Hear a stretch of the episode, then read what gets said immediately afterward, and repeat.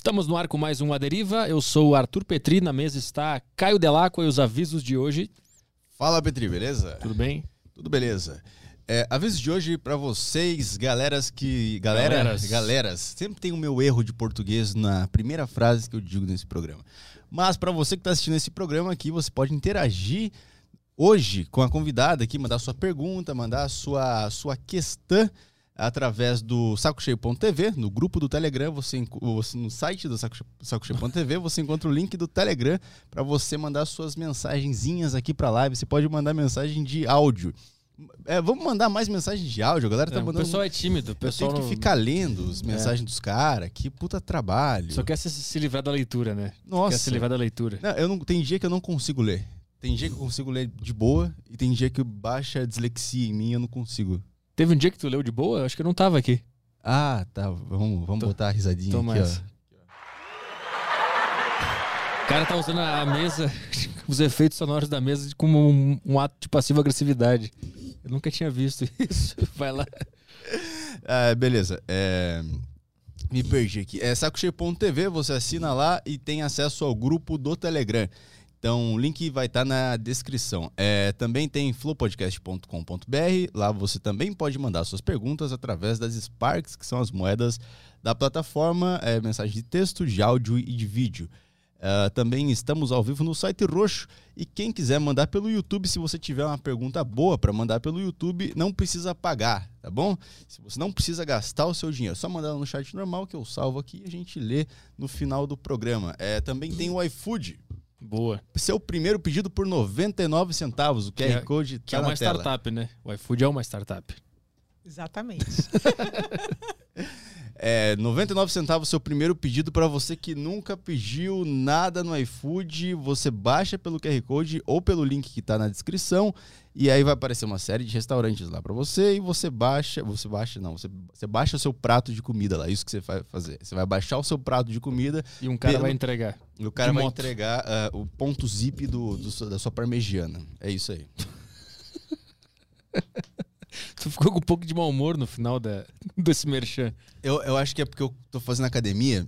Ah. Eu tô eu tô me sentindo mais vivo, cara. Ah, eu, Eu tô- falei, eu eu, tô- eu falei tá- por anos o isso. Caio que existe tá começando a, a voltar, assim, sabe? Eu falei pra ele, eu falei, ó, se exercita, larga o cigarro, larga a cerveja. Cara, não, isso aí é coisa de, de gente que se preocupa com a vida. Eu sou o Caio Bukowski.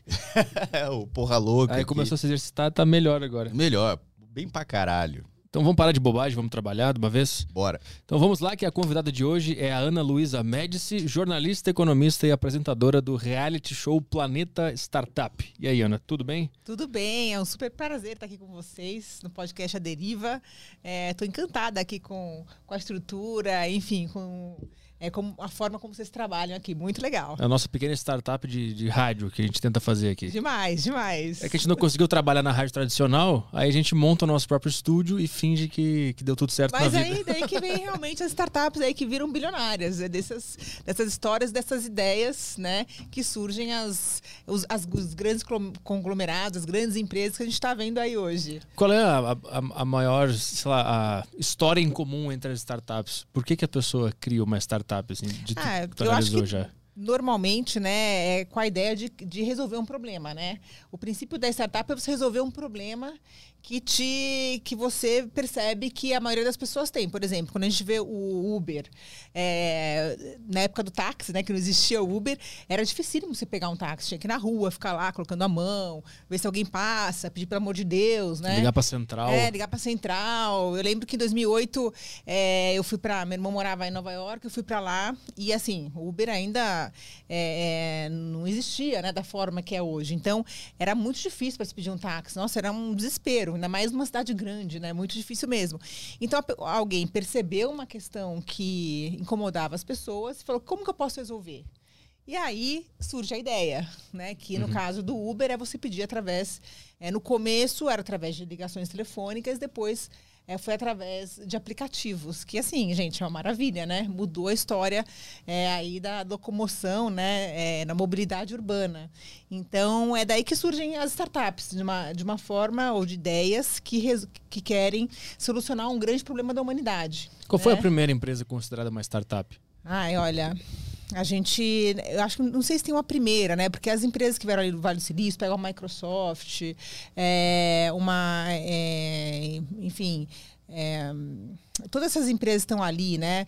É, o Google, Microsoft, uh, Apple, é, todas elas, no fundo, são começaram como uma startup. Todas as empresas de tecnologia grandes começaram como uma startup, né? E cresceram muito. Então, é, acho que é difícil definir uma única empresa. Eu acho que tem assim várias ali que começaram nessa época aí do, do que começou é, Microsoft e tal, que, que se transformaram, é, é, que podem ser consideradas startups. Uhum. Mas que esse nome vem, vem de onde?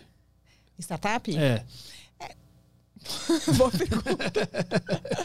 Boa pergunta. É uma forma de denominar essas empresas que são uhum. uh, as empresas de base tecnológica e que uh, tem como ideia atingir bilhões de pessoas, né? Enfim, uhum. e, ter, e crescer de forma muito rápida e exponencial, é, sem que seus custos cresçam na mesma proporção. Uhum. Né? É, pois, quais são as características para ser uma startup? As características é. é. o seguinte: a empresa tem que ter base tecnológica, isso é fundamental, porque hoje, com as tecnologias exponenciais, você consegue né, exponenciar o negócio e atingir bilhões de pessoas. Então, ela tem que ter base tecnológica. É, depois, uma outra característica da startup é ela realmente resolver um problema é, que seja um problema que atinja é, muita gente. Né?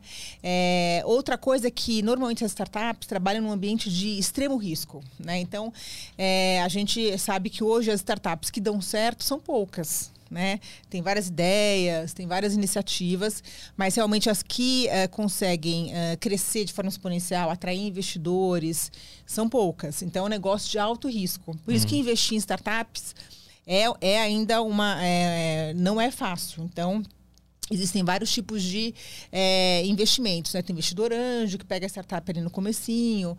Tem os fundos de investimento, que são fundos maiores, que pegam já startups que já estão mais alavancadas, mais uh, é, já são maiores, né? Então, tem várias maneiras de se investir em startup. Então, as características principais é essa questão de ser um ambiente de alto risco, de ter a base tecnológica, de crescer muito rápido, de forma exponencial, uhum. é, e de resolver um problema da humanidade, né? Um problema que realmente atinge atinja é, muita gente. Então, assim, quem consegue aí captar essas, essas vertentes acaba conseguindo sair na frente. E quando eu escuto falar em startup, eu sempre imagino um aplicativo. É sempre um aplicativo? Não, não precisa ser um aplicativo. Ah. Aí está, é que a gente, como a gente está acostumado né, com aplicativos, Uber, Airbnb, o iFood que vocês falaram, uh, enfim, a gente acaba achando que a startup é um aplicativo. Mas não necessariamente. Ela pode ser, uma, por exemplo, uma startup que resolva soluções de empresas. Então, ela não, não tem um aplicativo. Ela pode ser uma startup que é, faça uma. É, é, enfim, esteja estudando alguma coisa ligada à biologia ou à biotecnologia. Hum. Né? Então, ela não, não necessariamente tem que ser um aplicativo, mas ela tem que ter essa base tecnológica. Então, assim, agora, a gente. Os, as mais conhecidas são as startups que a gente que é do. Que, que é a B2C, né? Que é a startup que tem, uh, enfim, soluções para os consumidores. Então a gente sempre acaba falando e comentando das que a gente conhece, das Sim. que a gente usa normalmente. Então é mais fácil assim de, de entender, né? O que é B2C? B2C é quando é, é a empresa ela faz uma solução para o consumidor, né? Business to consumer. Então, uhum. ela faz uma solução que a gente utiliza diretamente. Então, como a gente está falando aí, né? Por exemplo, do, do, do iFood, do Airbnb, é, da 99 Taxi, enfim, milhões de startups da, da Waze que tem que a gente utiliza nós como consumidores. E a B2B é business to business. Então, quer dizer, ela faz negócios para empresas. Então, são startups que têm soluções para empresas. Então, uhum. existe. E, e, aliás, são as startups hoje é, que são mais. Uh, é muito mais fácil você, é, para o empreendedor, fazer uma B2B do que uma B2C. Por quê? porque ela, ele já é mais, ela é mais direcionada. É, normalmente, é, hoje tem muita ligação entre grandes empresas e startups, né? Então, já é um produto que ele é mais direcionado para uma determinada solução que a empresa precise ou que determinado segmento precise. Então, ela é uma, é uma startup que normalmente ela, te, ela é as características são diferentes de uma startup que é B2C, né? Uhum. É, então, a forma você vai vender diretamente para a empresa, você não vai vender para o consumidor, uhum. né? Você tem um trabalho de marketing bem menor do que uma B2C, que é o trabalho de marketing investimento é muito maior, né? Uhum. Então, são características diferentes. Tem algum exemplo dessa, dessa B2B? Ah, tem vários. Por exemplo, uma que passou pelo pela própria primeira temporada do programa, do Plano Startup, foi investida pela Microsoft. É, é uma startup que ela faz. Ela, ela, o que ela faz? Ela. É, ela, ela pega todo o trajeto do alimento, toda a, a, desde a da, da, origem até o consumo, e ela verifica esse trajeto e as condições sanitárias, condições de conservação do alimento. Uhum. Né? É, ela é, é uma startup que é B2B, por exemplo. Né? É, ela chama PEC... Não, qual é o nome dessa startup, gente? Agora, esqueci. Dá pra... Não, peraí, qual é o nome? Não tem problema. Daqui a pouco eu lembro o nome da startup. Mas, enfim, esse é um, um dos exemplos. Ela ficou em segundo lugar no programa. Uhum. Né? E ela faz essa, essa trajetória eh, do alimento, né? De um ponto até o outro. Uhum. É, então, é um dos exemplos assim, de startups que são, que são é, business to business. Né? Mas aí ela, ela vende esse serviço para que tipo de empresa? Para empresas grandes, por exemplo, é, uma JBS, uma empresa que precise dessa, dessa eh, seguir né? essa, essa uhum. cadeia produtiva do alimento. Meio que ela alivia coisas que essa empresa tem que fazer Exatamente. do dia a dia. Aí ela vem. É o que acontece. A, a, empresa é muito grande, uhum. né? Quando ela é muito robusta, ela tem vários segmentos, várias áreas. E nem todas. Ela não consegue também, dar, é, muitas vezes, é, resolver todos os problemas que ela tem ou investir em, tantas, em tantos segmentos para poder, uh, enfim, fazer com que a sua cadeia produtiva seja eficiente. Uhum. Então, nesse caso, essas startups elas entram para ajudar exatamente isso, a deixar a cadeia produtiva mais eficiente. Então, de várias formas, né? Uhum. Então, uh, a gente elas acabam ajudando a empresa a crescer. Por isso que também tem hoje tantas empresas grandes que acabam investindo em startups, né? Uhum. Elas investem para depois pegar um exatamente um, é, um, um é. valor no futuro. E, aquelas startups, por exemplo, o Nubank é uma startup, né? Exatamente. Que não dá lucro nenhum, tá dando prejuízo até hoje, né? É, e tem muito isso. Por exemplo, as startups, o Nubank hoje está com valor de mercado maior que o do Banco do Brasil, né? É, as startups, elas, os investidores, quando eles olham para as startups, eles enxergam um futuro, né? uma, uma tendência de futuro. Então, o valor dessa startup, ele é muito dado por conta disso. Então, você pega uma Tesla. A Tesla é também considerada uma startup, né? Agora, obviamente, ela já cresceu, já está muito maior. Mas, é, se você pegar o mercado, o valor de mercado da Tesla hoje é maior do que todas as outras uh, montadoras juntas, uhum. né? E, então eu falo, de onde que vem esse valor? Porque como é que pode uma montadora que é recente, que ainda não tem vendas tão expressivas quanto as outras, ter um valor de mercado tão grande, né?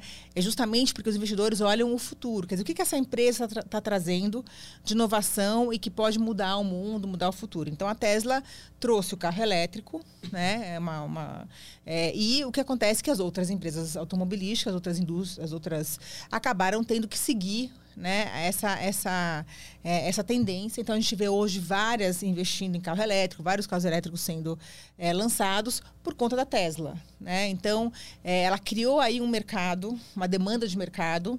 É, e, e, acabou que a, os investidores eles olham muito isso. Então, não normalmente é, a empresa ela tem o valor realmente de mercado que deveria ser né? Mas ela tem um, um, valor intrínseco, um valor que os investidores veem como futuro. É um é... pouco baseado na fé.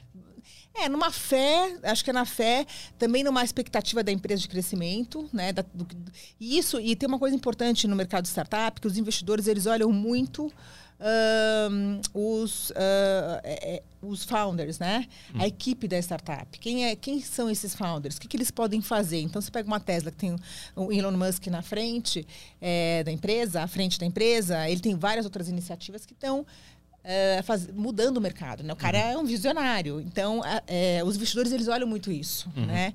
O que está por vir? Então, é um, investi é um investimento, é um valor de mercado que não necessariamente a empresa às vezes dá prejuízo, ela não é tão lucrativa ela não fatura tanto, né? Mas ela tem um valor de mercado é, por conta de uma expectativa dos investidores, uhum. né? Eu sei então, que isso eu, é muito interessante. Eu sei que, que, o Nubank é esse caso, né? Porque eu, eu vejo várias notícias do Nubank lá que está dando prejuízo sempre, mas os investidores vão lá e sempre cobram Exatamente. esse prejuízo porque é. acreditam nessa expectativa. Né? É. E tem uma hora que assim é, o prejuízo é, ele acaba sendo é, incorporado de uma certa forma, né? Porque quando começa uma empresa a crescer muito, o faturamento começa a crescer muito, começa a ter muito cliente, é o prejuízo que hoje parece ser muito grande, no futuro ele pode ser pequeno, né?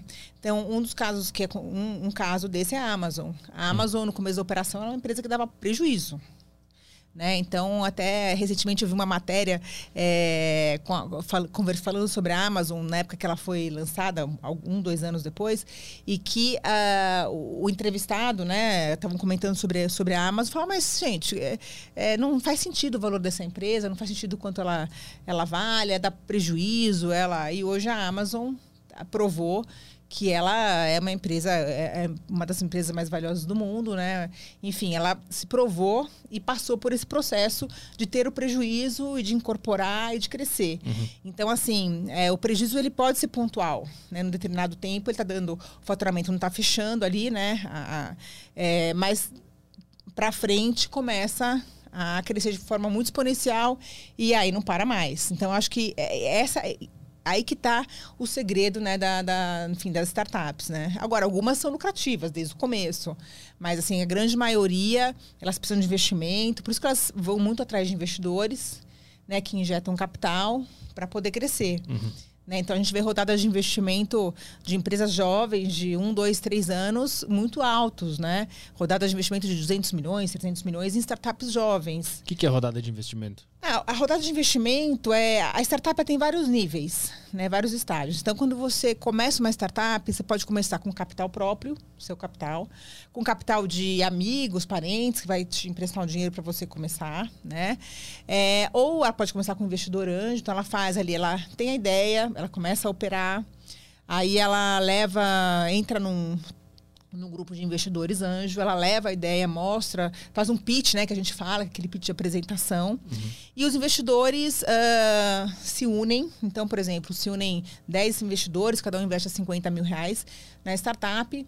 Ela tem um investimento inicial de 500 mil reais e começa a operar e a crescer dessa forma. Então, esse é um estágio inicial. E aí, a startup, com o tempo, ela vai crescendo. Então, ela começa com investimento anjo, depois ela começa a captar mais recursos é, dos próprios investidores. Então, em vez de 500 mil, vai para 2, 3 milhões, uma segunda rodada de investimento. Mas como é que o cara que criou uma startup, ele chega no investidor anjo? Ele tem que procurar. Então, é que tá. O, o que é lindo desse mercado, que eu acho que eu, que eu sou apaixonada, é que você, uh, no, no ecossistema de startups, o que é o mais importante é você ter as conexões. Então, primeira coisa para quem quer entrar no mercado é aprender. Eu sempre falo assim, vai atrás de, é, de cursos, atrás de é, founders, fundadores de startup, converse com investidores anjo, com fundos de investimento, aprenda, né? Fazer as conexões. Por isso que a questão do coworking, né? A questão do é muito importante para a startup, né? Ele tá, tá com, junto com outras startups, conversar, fazer negócios, enfim é, até unir né, soluções. É, então, a startup ela é muito importante a, a conexão.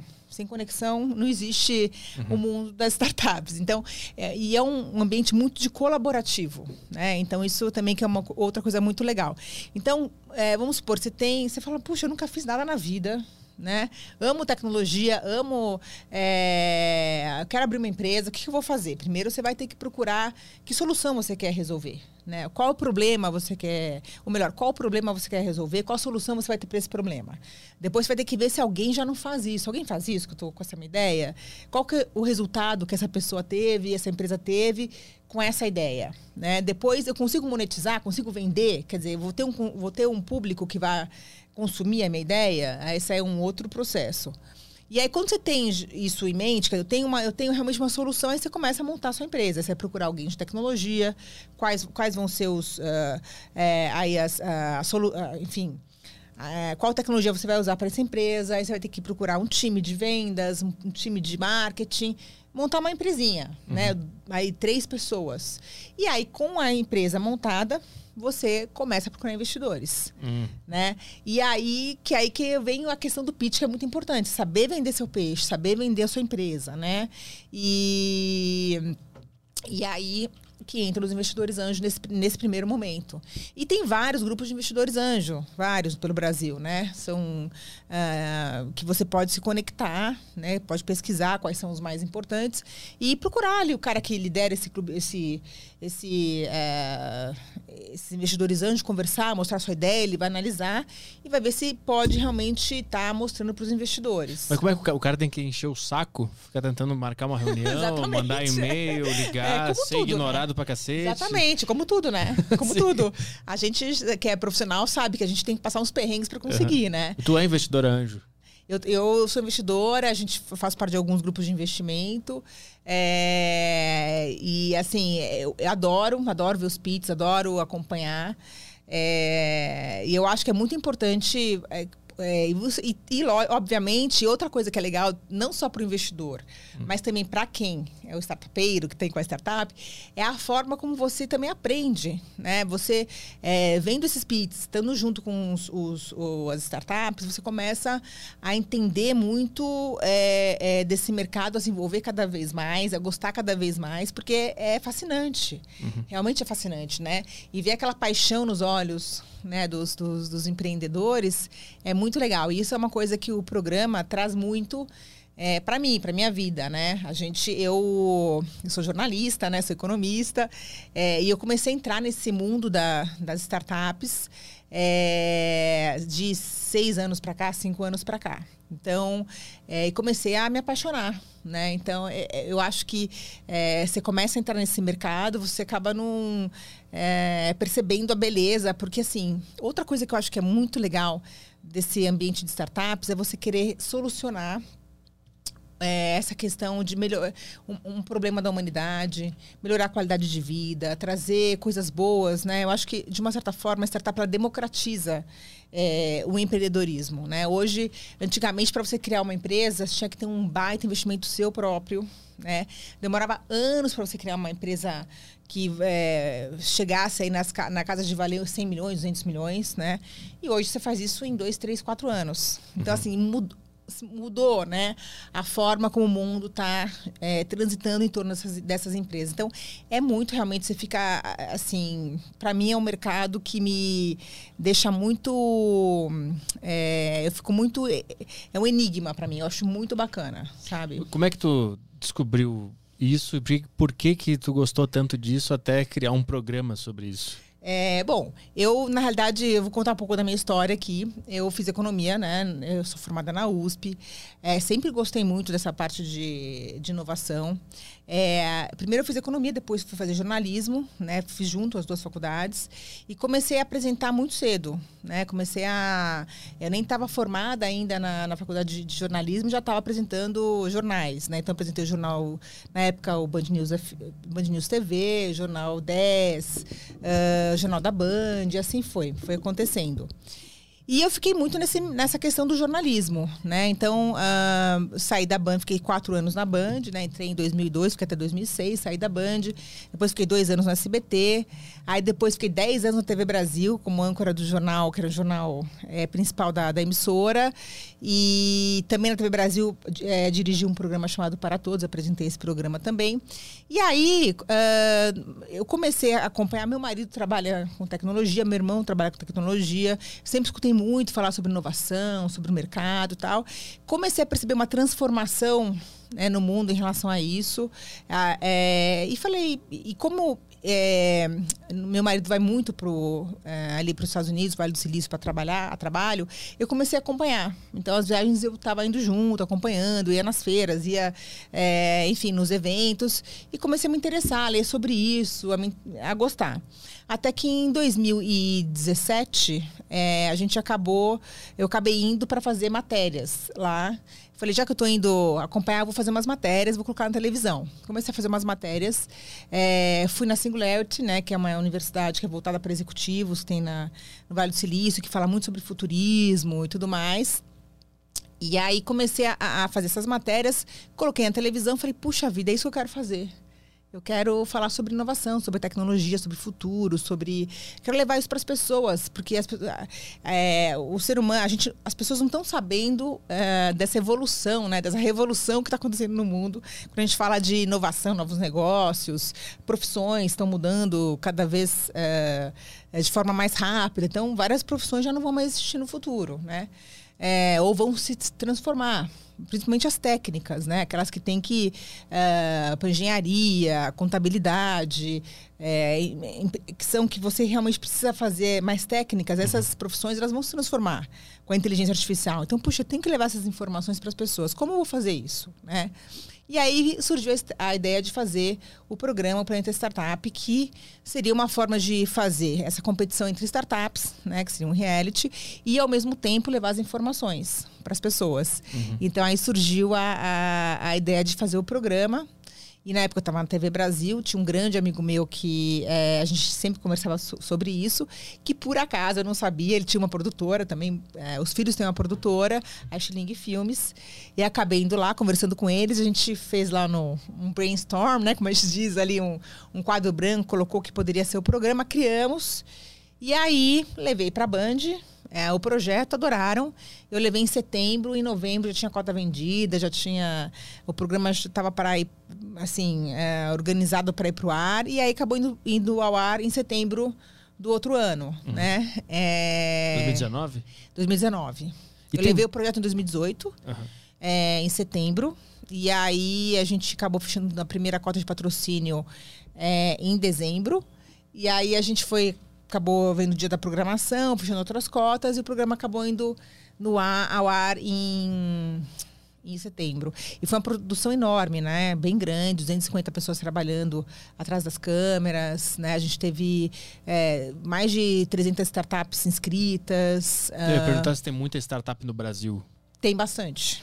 Tem, hoje é um, o Brasil é um celeiro importante de startups, né?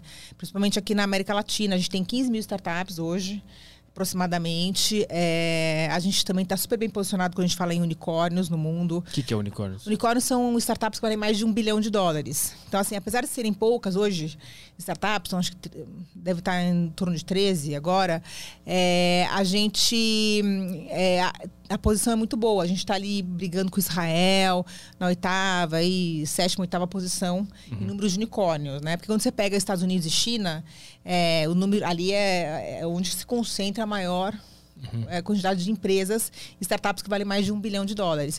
Mas o Brasil está crescendo muito rápido. Então a gente vê aí proliferação de fundos de investimento, proliferação de startups, de ideias, de inovação. E isso é muito bom para o Brasil. Porque assim, eu, só, eu acho que o Brasil só vai crescer através da inovação, através dessas empresas, através de ideias novas, de, dessa, desse pessoal novo que está empreendendo. Eu acho que esse é o nosso futuro, né? Então, o Brasil está muito bem posicionado quando a gente fala nesse mercado de startups. E, e eu acho que, assim, eu, eu tenho muito orgulho de, de, de, ver o Brasil, assim, é, realmente é, é, brigando ali, né, pelas primeiras posições é, quando a gente fala em inovação. Quais são essas empresas que são consideradas unicórnios no Brasil? No Brasil a gente tem iFood, o Quinto Andar, a gente tem uh, iFood, o Quinto Andar, uh, 99 Táxi, a New Bank, a C6 Bank, Uh, agora de cabeça eu não lembro o nome de todas. Mas, mas elas são brasileiras? São brasileiras. A maioria é brasileira.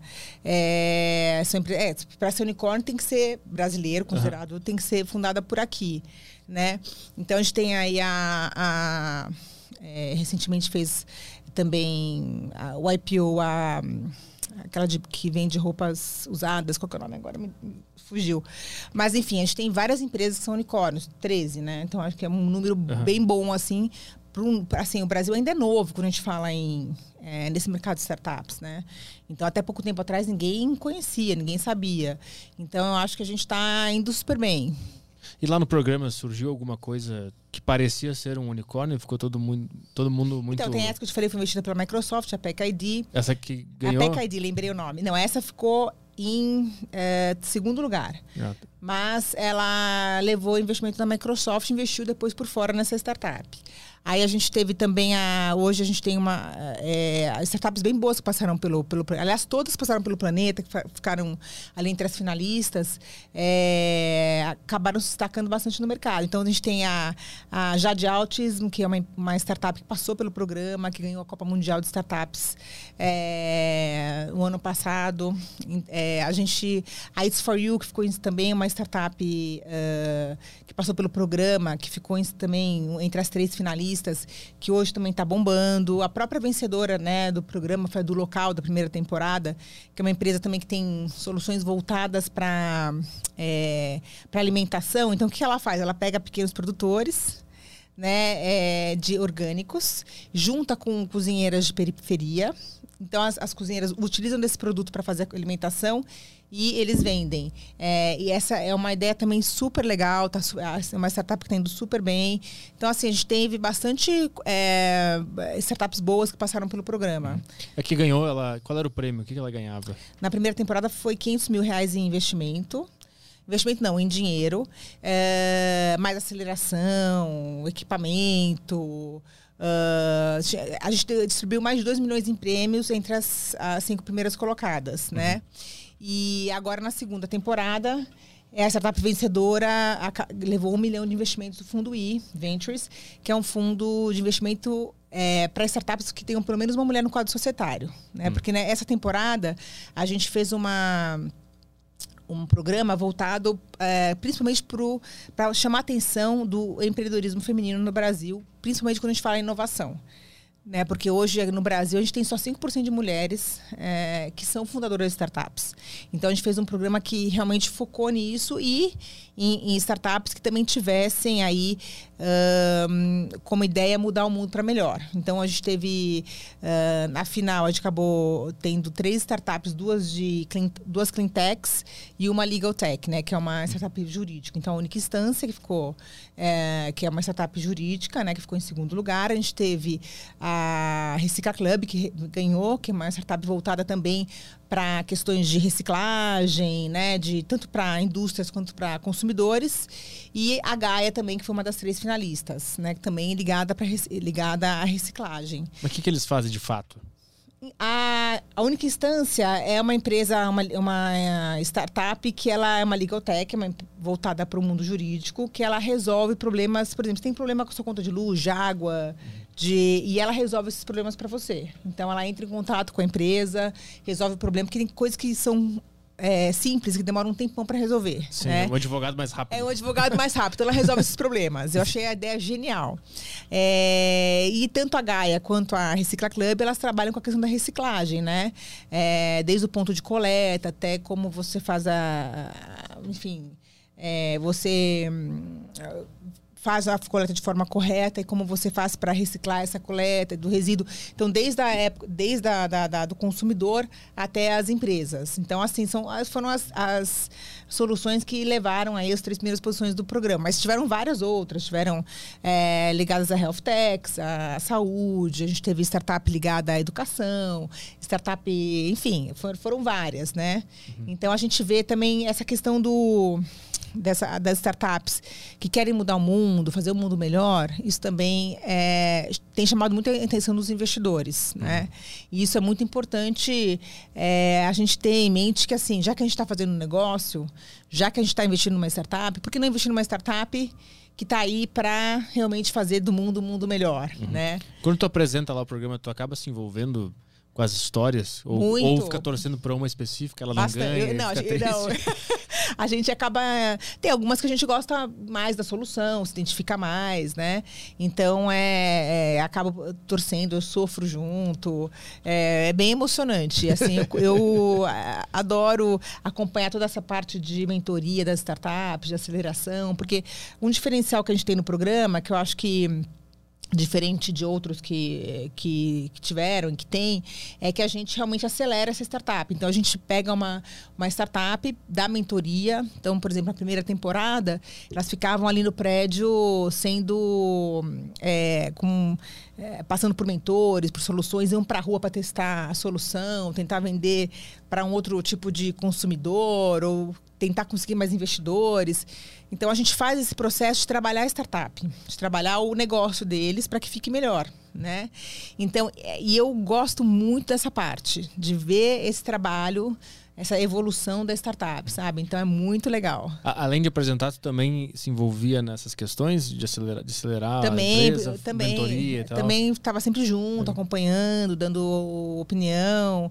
É, eu gosto muito de fazer isso, né? É, eu também já tive empresa, assim, além da, do jornalismo, eu era sócia da, da, da minha família em uma rede de lojas.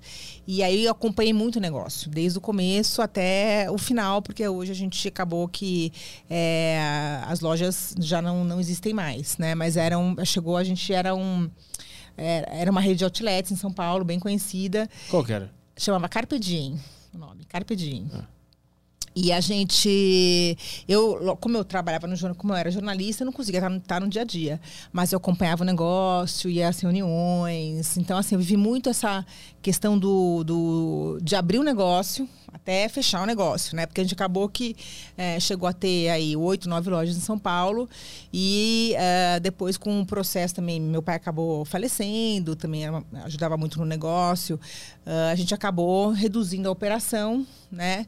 É, então eu acompanhei todo esse processo, né? E, então assim essa parte de empreender é uma é, eu, eu acho incrível, porque a gente cresce muito com isso. A gente cresce muito com aprendendo com o mercado, aprendendo no dia a dia, vendo como é que funciona. Então, eu sou. Eu gosto muito dessa, dessa parte de desenvolvimento das empresas. Uhum. Eu acho que assim é, é muito bacana. E a comunicação, como é que ela por que, tu quis fazer jornalismo? Porque normalmente quando a gente faz jornalismo, a gente não quer estudar muito. Aí tu fez jornalismo e economia ao mesmo tempo. Não, eu fiz economia primeiro. Mas não foi ao mesmo tempo? Não, não foi, mas primeiro, eu, primeiro eu entrei em economia. E aí depois eu falei, não, eu preciso, acho que jornalismo é mais a minha praia, e acabei é, fazendo as duas juntas. É, eu sempre fui super estudiosa. Eu sou, eu sou realmente estudiosa, gosto de aprender, é, me dedico ao que eu faço. E aí eu estava no jornalismo na, no, no, segundo ano de jornalismo. Eu tinha uma amiga minha que era jornalista, já estava. Ela é uma jornalista da Globo hoje, mas na época ela é, também fazia economia e estava fazendo jornalismo, a Elaine Bache. Uhum. E aí eu falei, puxa vida, por que que. Eu gosto, gosto de escrever, eu adoro falar, adoro me comunicar. Talvez uma profissão para mim bacana seria jornalismo. E aí eu comecei a fazer jornalismo junto com a economia. E eu quis durante muito tempo fazer jornalismo econômico.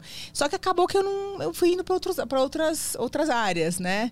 É, e, e, acabou que eu acabei, acabei, juntando as duas coisas. E eu acho que a economia me dá uma base, me dá uma base muito forte para minha vida toda, assim, foi uma, uma, é uma profissão muito bacana, né? Te dá uma, uma bagagem é, enorme. E depois fiz pós-graduação, fiz MBA em mercado de capitais também.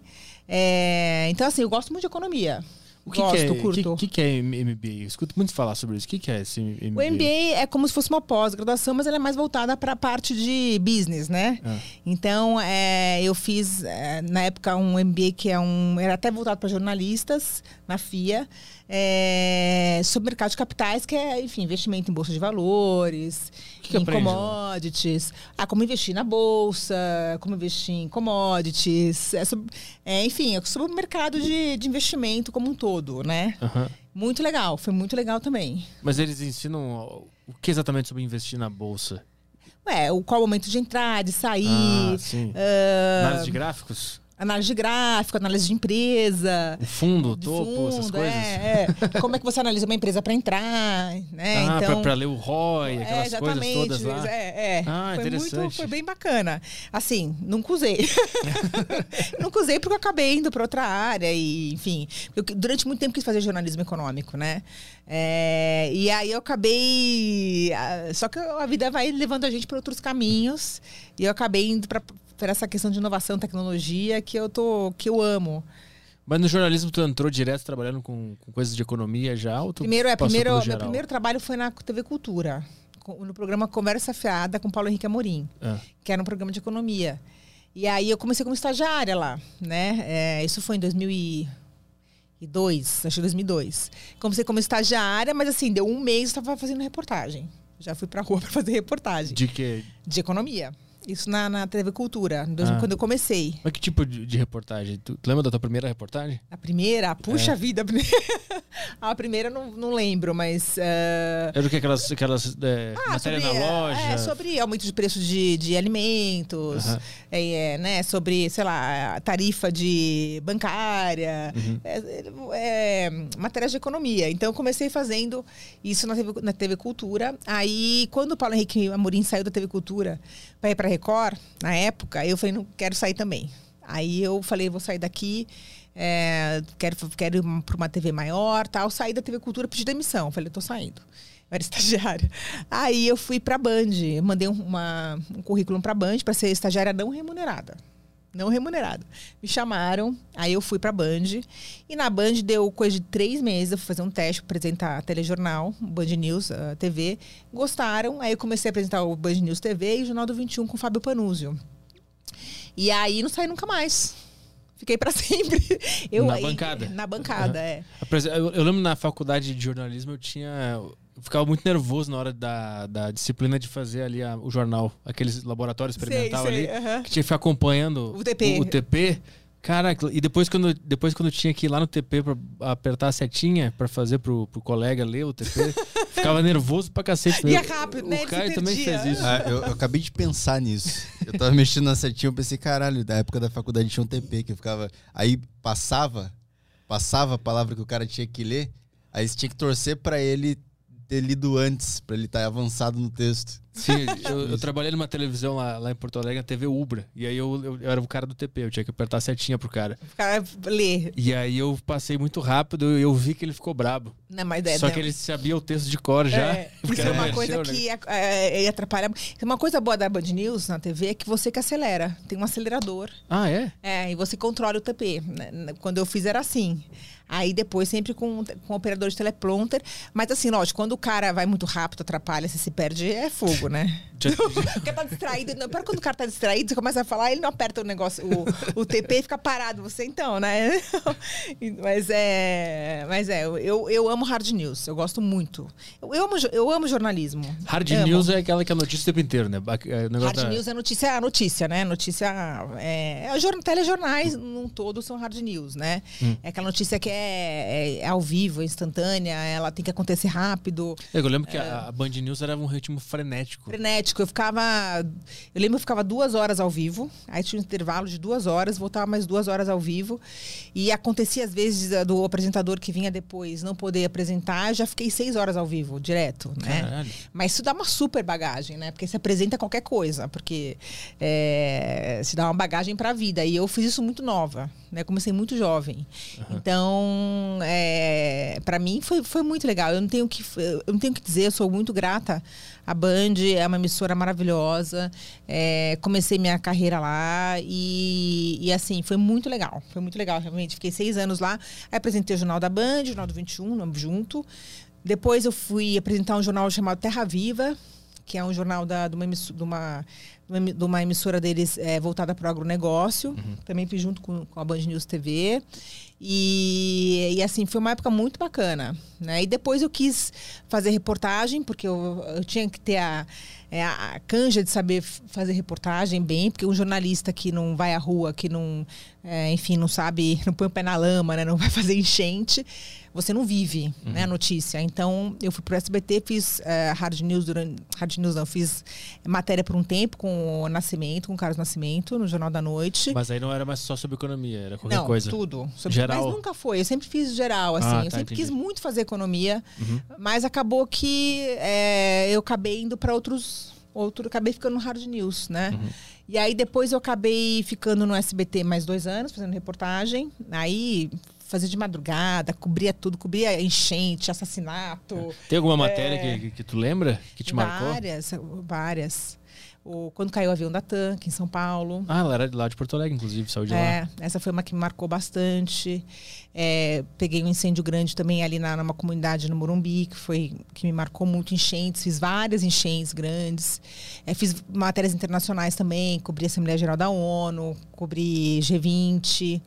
É, tem várias que, assim, as matérias, eu acho que a, é, a reportagem de rua, ela faz você crescer muito como ser humano também. Porque você é, começa a perceber primeiro os gargalos da sociedade, começa a perceber os problemas da humanidade, né? Você acaba se envolvendo com as histórias, né? Uhum. Ah, de assassinato, de tudo, você acaba se envolvendo. Então, é, faz a gente crescer muito como ser humano. Acho que é uma experiência de vida maravilhosa. Então, é, eu acho que um jornalista só é completo mesmo. Eu, minha, minha opinião, né? Eu acho que, lógico, tem vários tipos de é, de trabalho que você pode fazer, mas para ser completo você tem que ir para a rua, tem que realmente colocar o, é, o, pé na lama ali, no meio da enchente, e no meio dos bichos, comer é, comida exótica, sabe? Isso faz parte da experiência é, de um jornalista, né? Porque daí você vai escrever uma boa história, vai escrever uma boa narrativa. Uhum. Então, é, é muito legal. Agora, eu também sou apaixonada por bancada, adoro apresentar adoro. E hoje, e, e, eu, outra coisa que também eu amo fazer, que eu faço há muito tempo, é projeto de programa. Então, é, projeto de telejornal, projeto de, de, de uh, qualquer tipo de programa eu gosto de fazer. Eu sempre fiz, fiz para a TV Brasil, fiz na época que eu estava na Band. É, eu tenho, é, eu gosto de fazer isso. Então, o Planeta Startup, ele veio muito dessa minha vertente jornalística de criati criativa, né? De criação. Eu gosto de criar gosto de, de, criar. Eu gosto muito de comunicação. Então, eu acho que assim, é, eu vejo muito futuro. Eu acho que a gente está vivendo hoje um, um movimento de muita mudança na nossa área, que é comunicação. Né? Uhum, a gente está vendo as emissoras de televisão é, brigando com, com streaming, né? com, as, com as plataformas digitais, e isso vai ser cada vez mais presente. Né? A gente está vivendo uma, uma, realmente uma, uma transformação grande. Então, é, você pega hoje os jovens, né? eles não assistem mais televisão. Né? Dificilmente um jovem de 15, 16, 17 anos assiste televisão. Né? Uhum. É, então, a televisão ela sabe que ela tem que migrar para uma plataforma é, mais é, robusta de, de, de chegar né, até, até o consumidor, né, até, no jovem. Então, a gente está vendo aí já uma, um, uma, uma transferência né, de, de comunicação nesse sentido. Uhum. Então a gente está vivendo uma, uma era, eu acho que a gente é privilegiado de estar tá vendo essa transformação, né? Que a gente está tá percebendo assim. Por exemplo, é, eu pego a última temporada do Planeta, que a gente fez um Omnichannel, né? Que foi é, muito mais online, por uma questão de. por conta da, da pandemia, é, por uma demanda dos patrocinadores. Então, hoje, se você não tem essa conversa do online, né, do digital, Uhum. É, você acaba morrendo para uma, uma determinada, um determinado público, né? Inclusive, eu acredito que o podcast ele é uma startup da rádio. Com certeza. Eu acho que o podcast está mudando a rádio. As rádios estão fazendo podcast, né? Na Band News FM eu tinha podcast. Sim. Então, é, a gente está é, mudando a comunicação. Aí que tá. Porque antes você tinha que ter uma antena para você poder transmitir.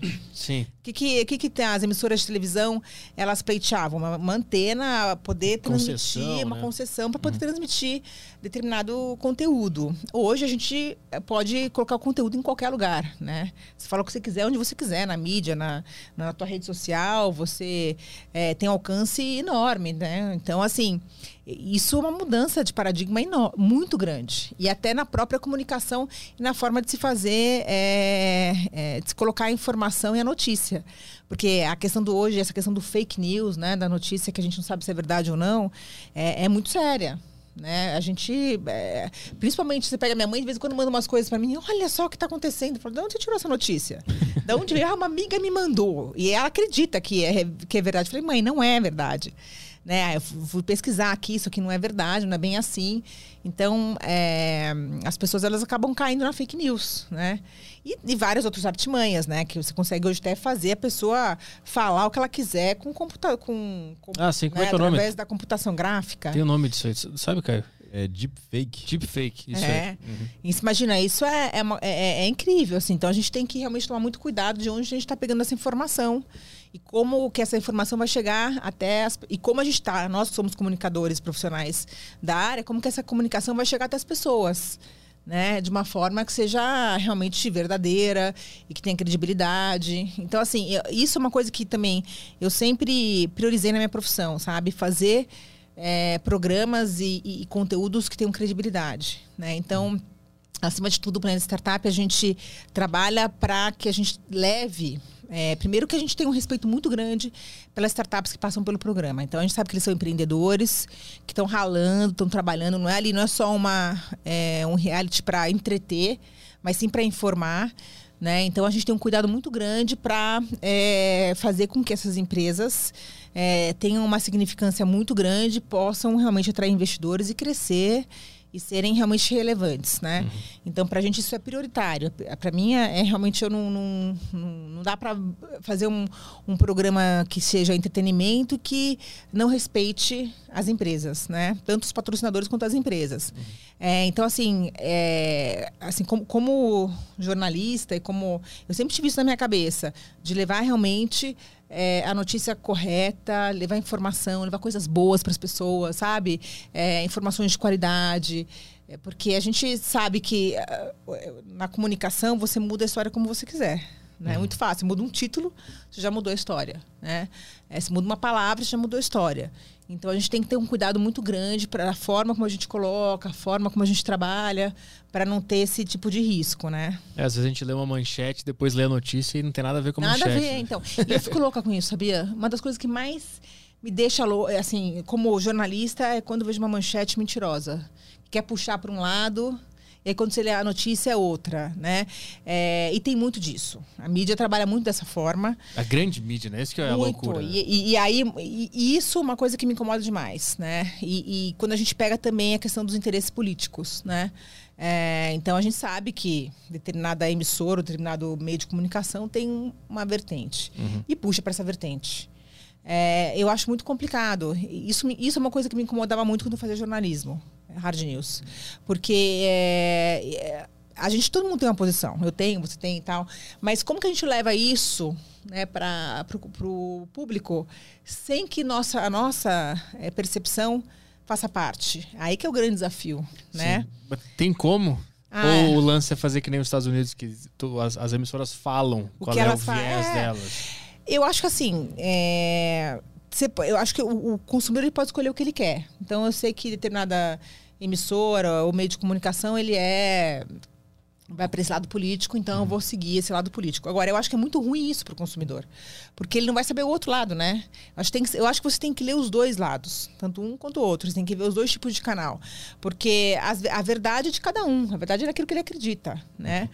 É, ser isento 100%, eu acho que assim, é um, é um trabalho que você tem que ir conquistando e você tem que ir trabalhando nisso. Eu, eu tento ser isenta ao máximo possível no que eu faço.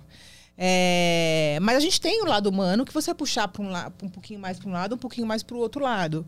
Né? Isso é normal.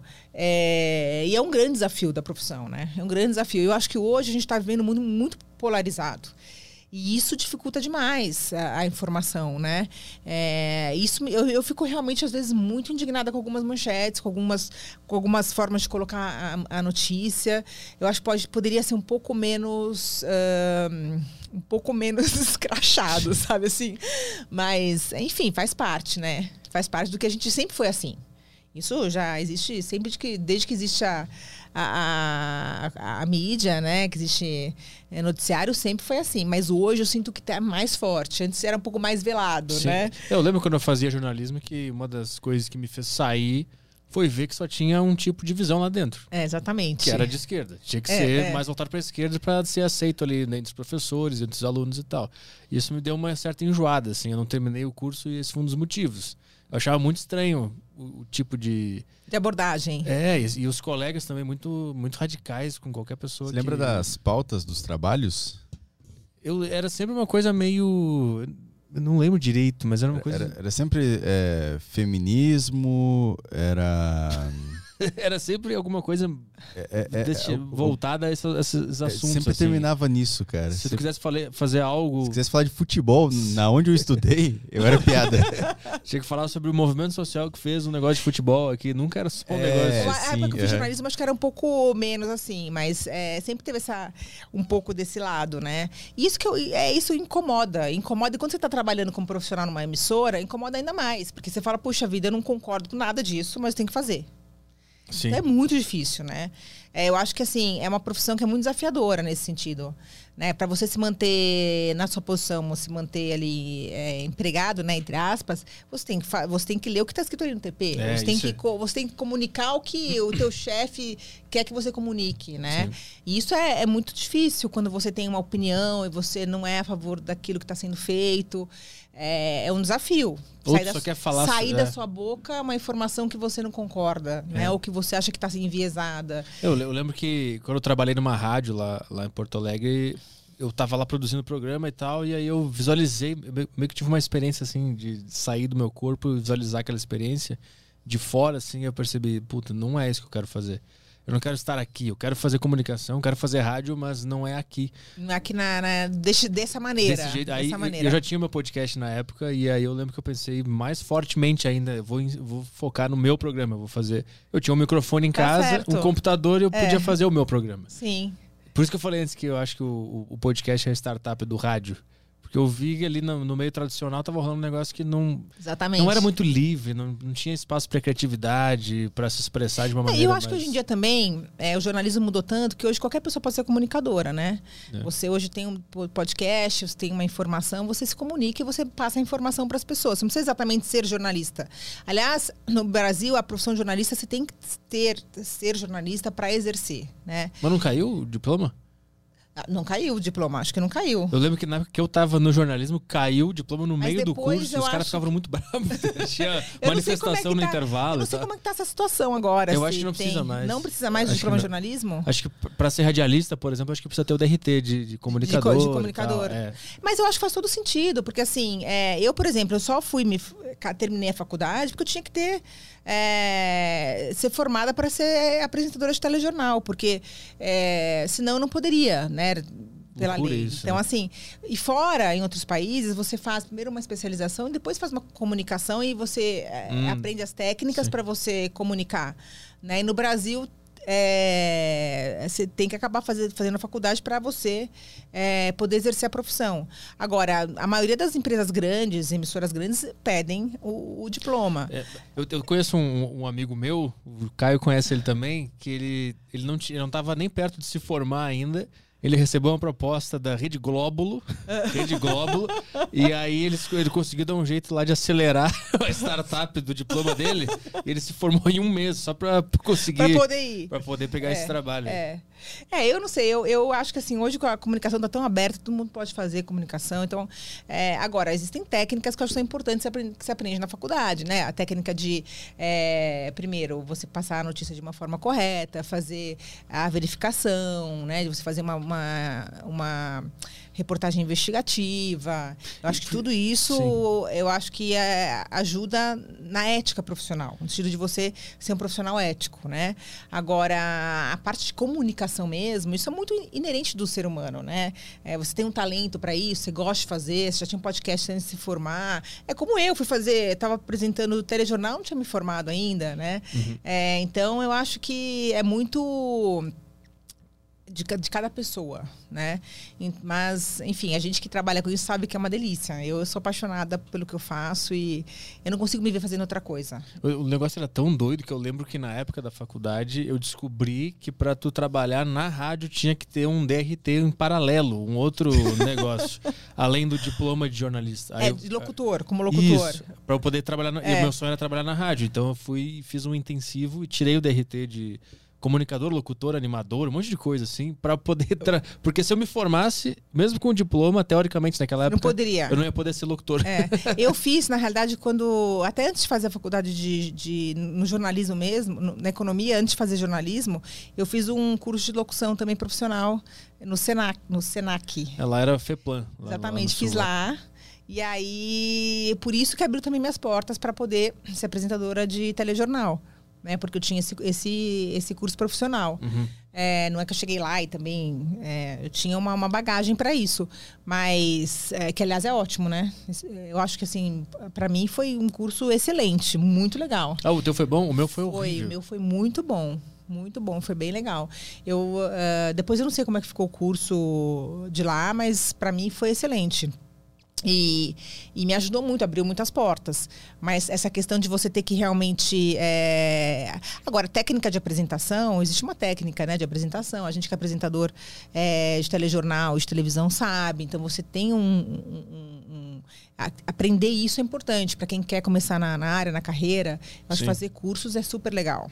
É, at- até hoje eu uso algumas coisas que eu aprendi, sim. Por exemplo, pra fazer o roteiro, pra, Pra- pes- então, pesquisar é, o convidado e roteirizar. Tem coisas que eles ensinam lá que até que é interessante, assim. Exemplo, Mas como fazer uma reportagem, como é que você vai montar a reportagem, que, o que, que é, É, o off, o que, que é sonora, o que, que é o BG. Putz, Tudo isso é off aprender sonora, na escola, disso? né? É, off sonora. aprender na, na, na faculdade, né? Não tem essas coisas. Mas no dia a dia também a gente acaba aprendendo, né? Que tanto você faz, que você acaba desenvolvendo. Tinha uma coisa que eu lembro na, na faculdade que eu não sabia que era feita assim, que eles ensinaram na faculdade, que é quando tá rolando ali o jornal e aí a pessoa chama uma, ma- uma imagem, uma matéria, só que é ela que tá narrando ao vivo. É off vivo, off vivo. Off vivo. É, off eu, vivo. eu sempre achei que era um negócio gravado. É, então é off vivo. quando eu tive que fazer eu aquilo- adoro fazer off vivo. Vai, as imagens vão entrando e você vai.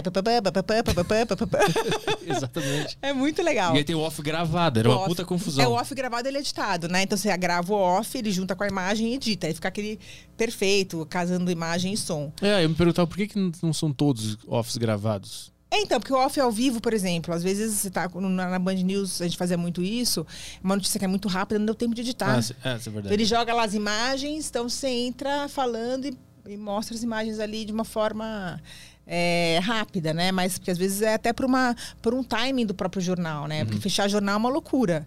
Fechar telejornal é uma loucura, né? Chegar, tipo, 10 minutos antes, o pessoal acabando de editar, editar, a matéria acabando de sair do forno, aí vai a matéria, aí derruba a matéria, põe a matéria em cima, embaixo.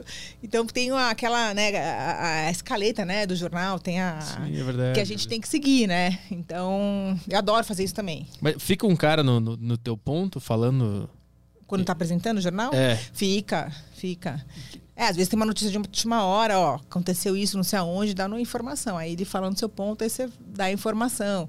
Às vezes cai uma matéria, entra outra no lugar e fala, ó, caiu a matéria da salsicha, vai entrar a matéria do, sei lá, do leite. Aí você sabe que tá que cortou de uma para outra. Então, Teve alguma matéria dessa que teve que entrar porque aconteceu na hora? ah, nossa, fato? tantas, Mas muitas. teve alguma marcante assim que a gente conhece? Ai. É, eu, eu tive algumas que eu acho que, que foram. Ah, problema de morte, né? Quando você está fazendo, morre na hora do jornal alguém, você tem que dar notícia. Então, acontece, já aconteceu algumas vezes, não lembro agora exatamente quem foi, mas já, já fiz, já aconteceu comigo.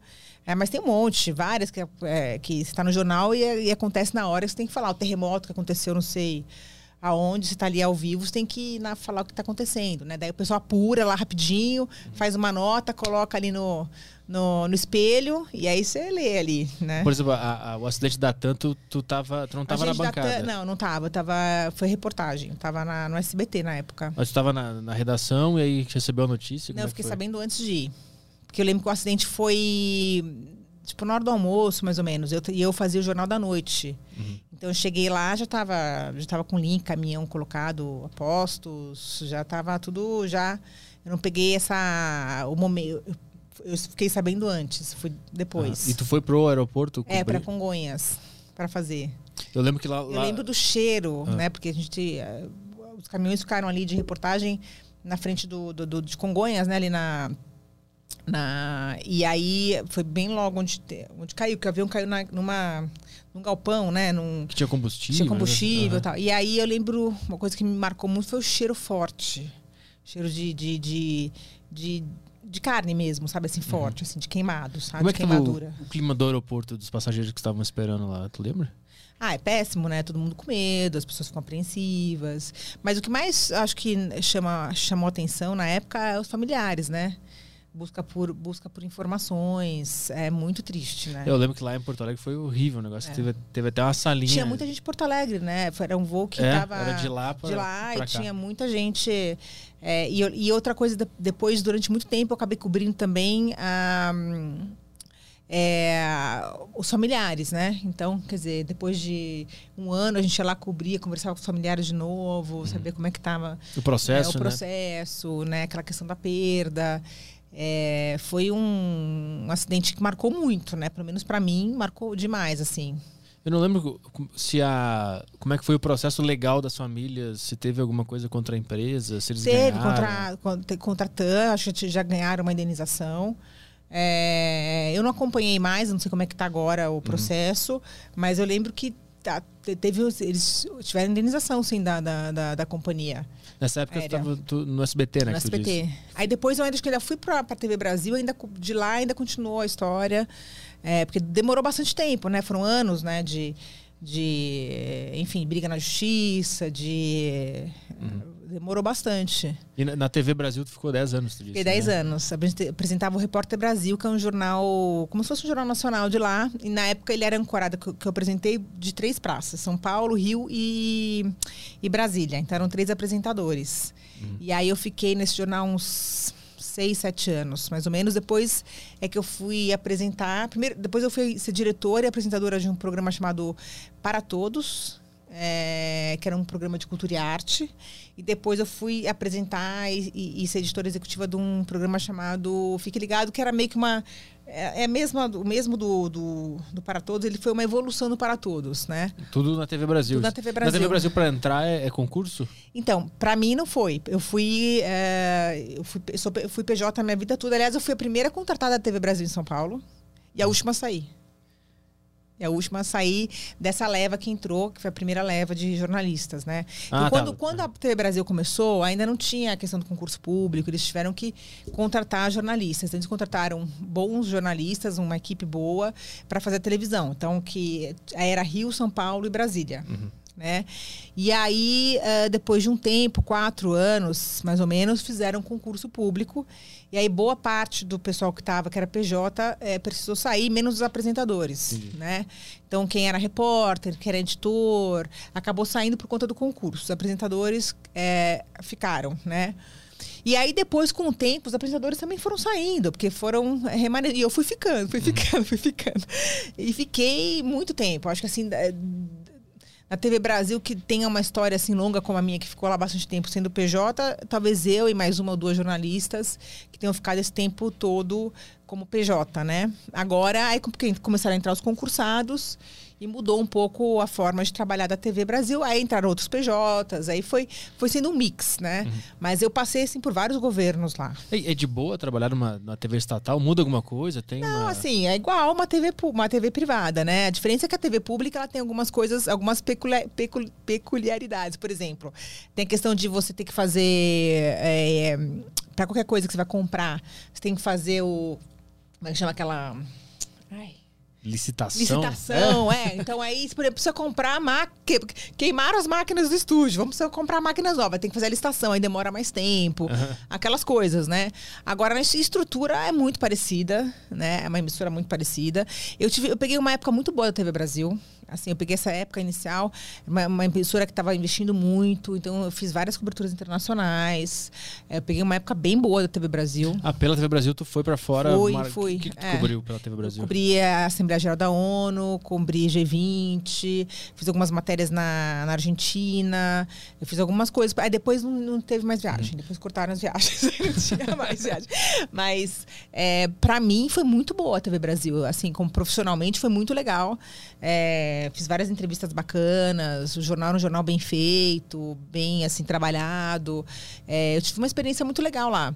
E aí, é, depois acabou que a TV é, começaram a entrar os concursados é, e foram mudando os governos, né? Então, o governo, quando eu entrei, era um governo que investia muito na TV. Depois foi mudando um pouco as características, né? Então eu peguei a fase do Lula, depois peguei a Dilma, depois peguei o Bolsonaro, né? O finalzinho do o comecinho do Bolsonaro ali, do governo Bolsonaro. É, então a gente acaba, acaba acabei passando por vários governos, várias trocas de chefia também, né? Mas isso influenciava... conforme o governo mudava, a chefia mudava, né? Então, é, ah, assim, sim, é, sim, sim, é. Então, é, mas eu foi bom, eu gostei bastante de trabalhar na TV Brasil. Onde que era a Assembleia da, da ONU que tu ia cobrir? Nova York. E como é que, que, que rola lá? Ah, é muito legal, é muito legal fazer a Assembleia Geral da ONU. É, é o que está rolando agora, né? É, eles, é, é, enfim, os, os, chefes de Estado se unem para falar sobre vários temas e, e é, um, é, é, assim, é muito enriquecedor, é muito legal. E eu peguei uma época que foi na época o presidente Lula, né? E, e, e assim, é, ele realmente era um fenômeno como internacionalmente, né? Ele era muito admirado internacionalmente. É, era um cara muito articulado, então é, foi bem legal, assim, a, a, cobertura foi bem bacana. Mas tem que ficar indo atrás da, do, do político X, do... Sim, aí você vê, é, não, aí é o pessoal da tem a produção que faz, é. uh, vê quem você vai entrevistar, faz uma faz sempre um, um você vai com uma pauta pronta para você fazer, então é, depende do, do, que a televisão quer, né? O que, que de fato rola? Eu, eu, não sei o que, que eles ficam conversando lá. Eu vi que o Bolsonaro ah, comeu, é... comeu, uma pizza na calçada. Mas o que, que eles fazem de fato lá? É, eles é, para falar sobre várias questões do mundo, meio ambiente, é, economia. É uma grande reunião de chefes é, de Estado mundial, né? É, então, é, rola de tudo, né? É, é uma reunião muito importante. E tem todas aquelas frições, Assembleia Geral da ONU, com todos os chefes de Estado Nova York, aí aquela monte de segurança, aquele monte de jornalista, né? Quase o Oscar Aquela- da política. É, é muito legal, assim, tem essa, essa, essa questão. É, eu acho que é um evento muito importante, né? É para você, para o país se colocar, para o país se mostrar, para mostrar o que você está, né? Eu acho que é, é extremamente importante. E a outra que tu disse que tu cobriu foi o G20, né? G20, o G20. Foi na Índia quando eu cobri. Ah. Porque o G20, ele acaba sendo em alguns lugares do mundo, né? E foi na Índia, foi super legal também, porque eu acabei fazendo várias matérias na Índia também, né? Porque eu fui pra lá pra cobrir o G20 e acabei, já que eu tô aqui, vou fazer um monte de matéria. Aí Sobre eu que que fiz. fez lá? ah, fui no Taj Mahal, fui mostrar a cultura da Índia, fui mostrar o, o, o- é, a forma como eles viviam lá, a comida. Fui fazer, fiz, fiz meio que um documentáriozinho, Aham. né? Várias matérias pra TV também eh, acabei fazendo. Como é que é? É muito diferente o estilo de vida deles lá? Total, total. A Índia é um país muito louco, né? É muito louco. Começa que assim, o trânsito já é uma loucura. Nunca vi nada igual na vida. Tipo, ninguém breca, não existe Sim. lei, não existe. E não existe né? acidente. Aí você tá andando no trânsito, você vê de repente um, um, Um camelo bode. andando no meio, sabe? Um macaco atravessando a rua, é bem assim. Isso, né, quando a gente fala de Nova Delhi. Então é, é uma loucura. Aí você pega a estrada pra ir pra, lá pro Taj Mahal, né? Você pega a estrada, eh, você vê de tudo, né? Na estrada. Você vê assim. é, é, todos os tipos de animais, você vê. é, uma, questão, uma questão que na Índia é muito séria é a questão higiênica, né? Ali a gente. Eu passei muito mal na Índia. Hum. Eu, eu tava num hotel super bacana lá. E aí eu tinha que escrever uma matéria, como lá é o contrário do Brasil, né? Quando é noite aqui, lá é dia, né? Tem uma fuso horária muito grande, são 18 horas, 17 horas de diferença. Então à noite eu tinha que mandar as matérias para TV. E aí eu lembro que eu tava nervosa um dia e eu tinha umas frutas assim no hotel. Eu falei, ah, se o hotel é bom, vou comer essas frutas aqui que não vai ter nenhum problema. Eu comia as frutas, comia. No dia seguinte, e, eu e no dia seguinte eu tinha que fazer matéria. Mesmo assim, eu fui passando mal, né? No dia seguinte, mas eu passei tão mal, mas tão mal, mas tão mal. Assim, achei que fosse de uma intoxicação alime- alimentar, eu acho. Passei muito mal.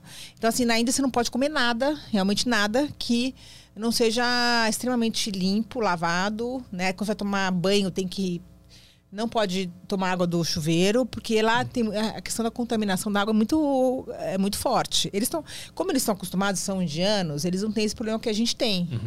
Né? a gente tá imunológico acostumado, é. tá limpinho aqui. É diferente. Então a Índia eh, tem que realmente tomar esse cuidado, né? Ah, e toda, toda a questão de eh, castas que tem lá, né? Os casamentos que são.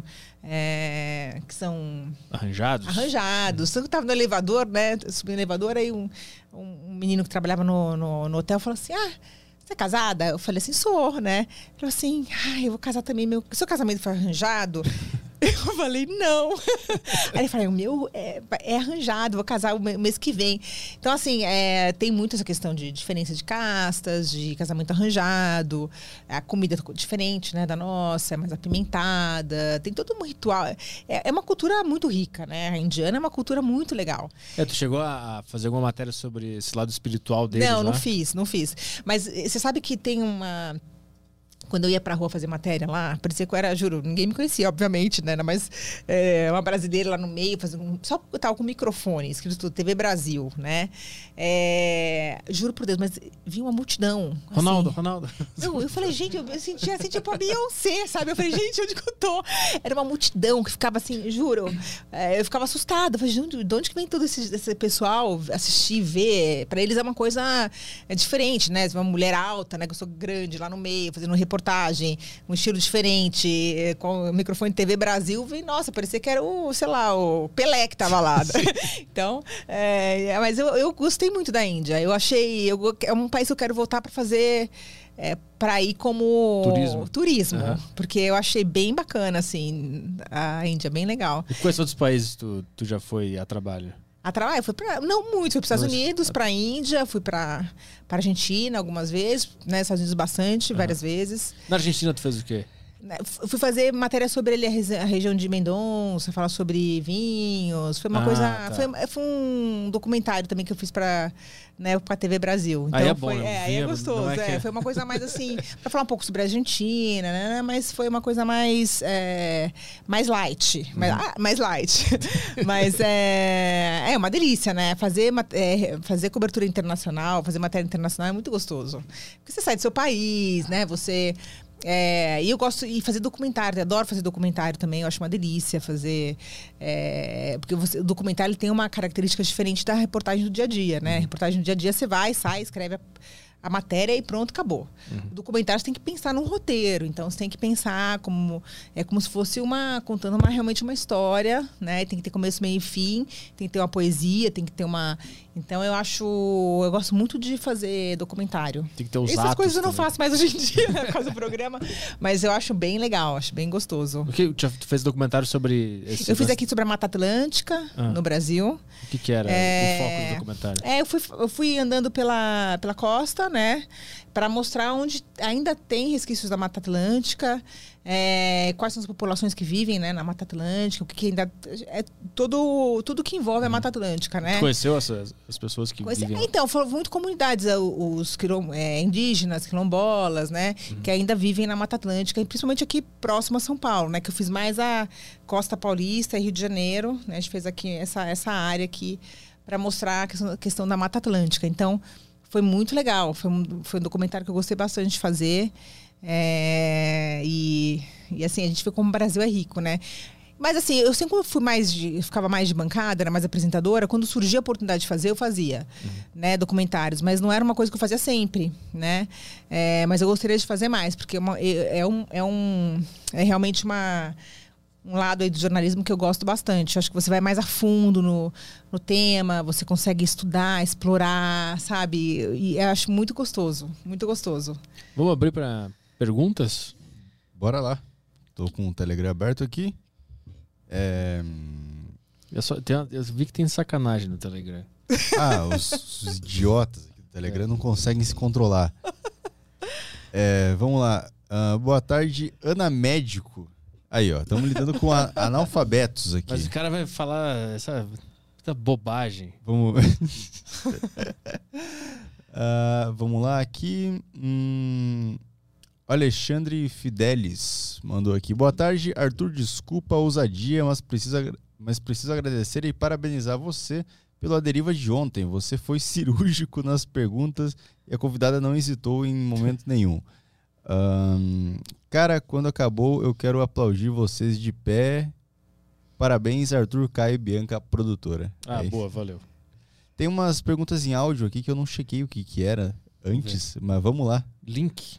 Link, vamos lá. Ah, tem que botar o fone Ah, peraí, peraí. que ele vai mandar em áudio aqui. Aqui, tudo Esse certo. link, ele, ele, ele mandou duas, né? Mandou duas. Provavelmente é coisa séria. Vamos lá. Vamos ver. Ele deve ter uma startup. É. Pri, fala Caio, fala Ana, tudo bem?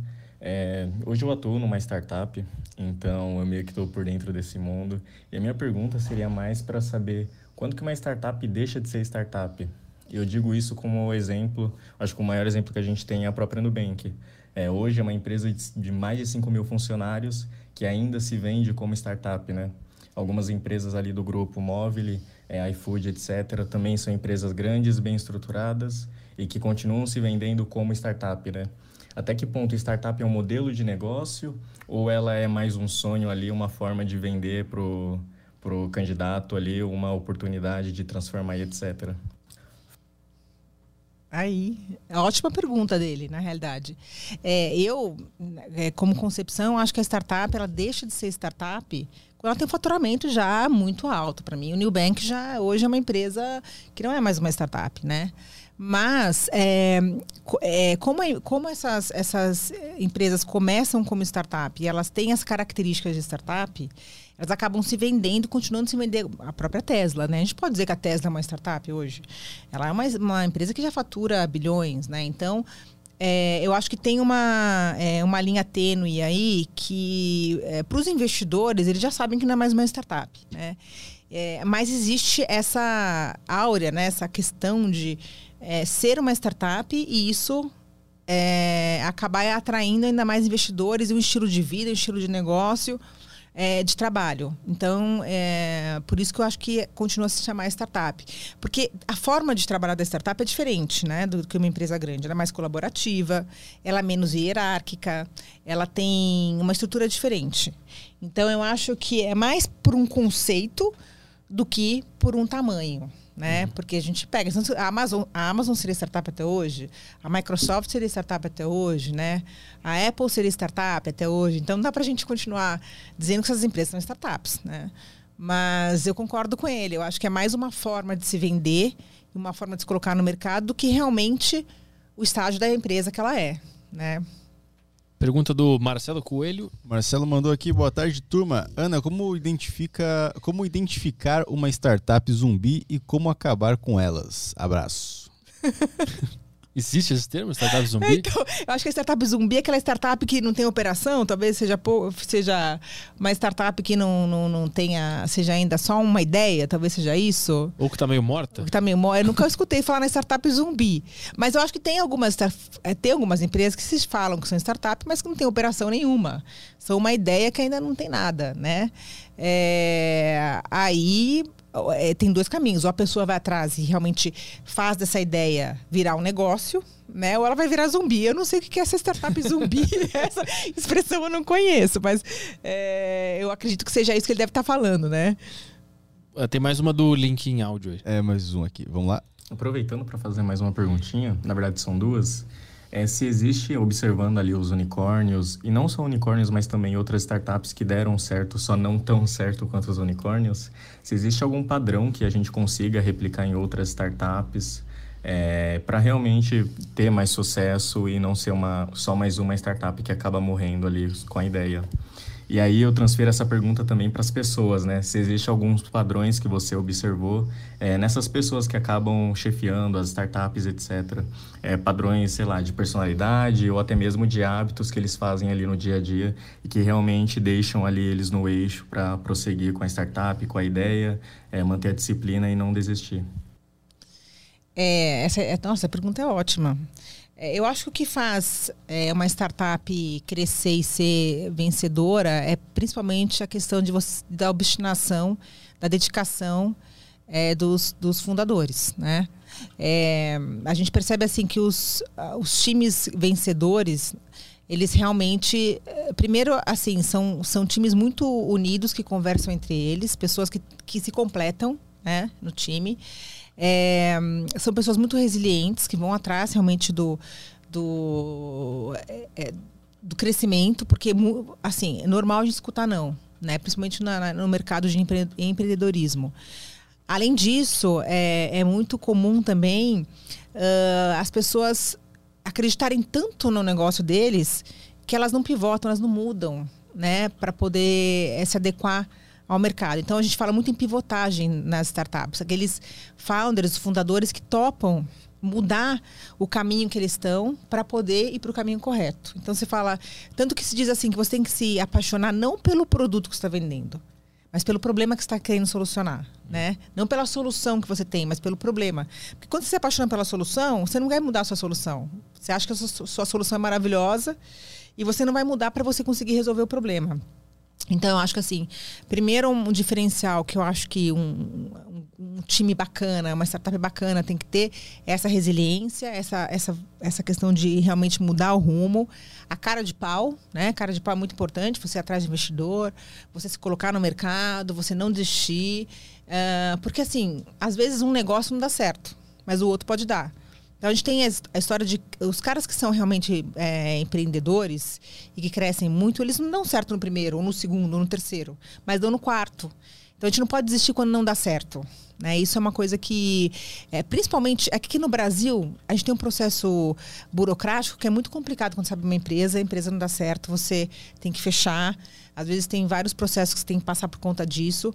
Agora, se você pega, por exemplo, nos Estados Unidos, na Vale do Silício ali, é, é muito normal, muito comum os empreendedores falirem. Hum.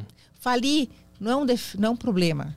É um benefício até, porque quando você falha e você não dá certo, o negócio não vai para frente, você aprende com isso. Aqui no Brasil ainda tem uma vergonha. Existe uma vergonha, ai, meu negócio não deu certo, eu fali, eu errei. Só que o erro, ele faz com que a gente acerte mais para frente, né?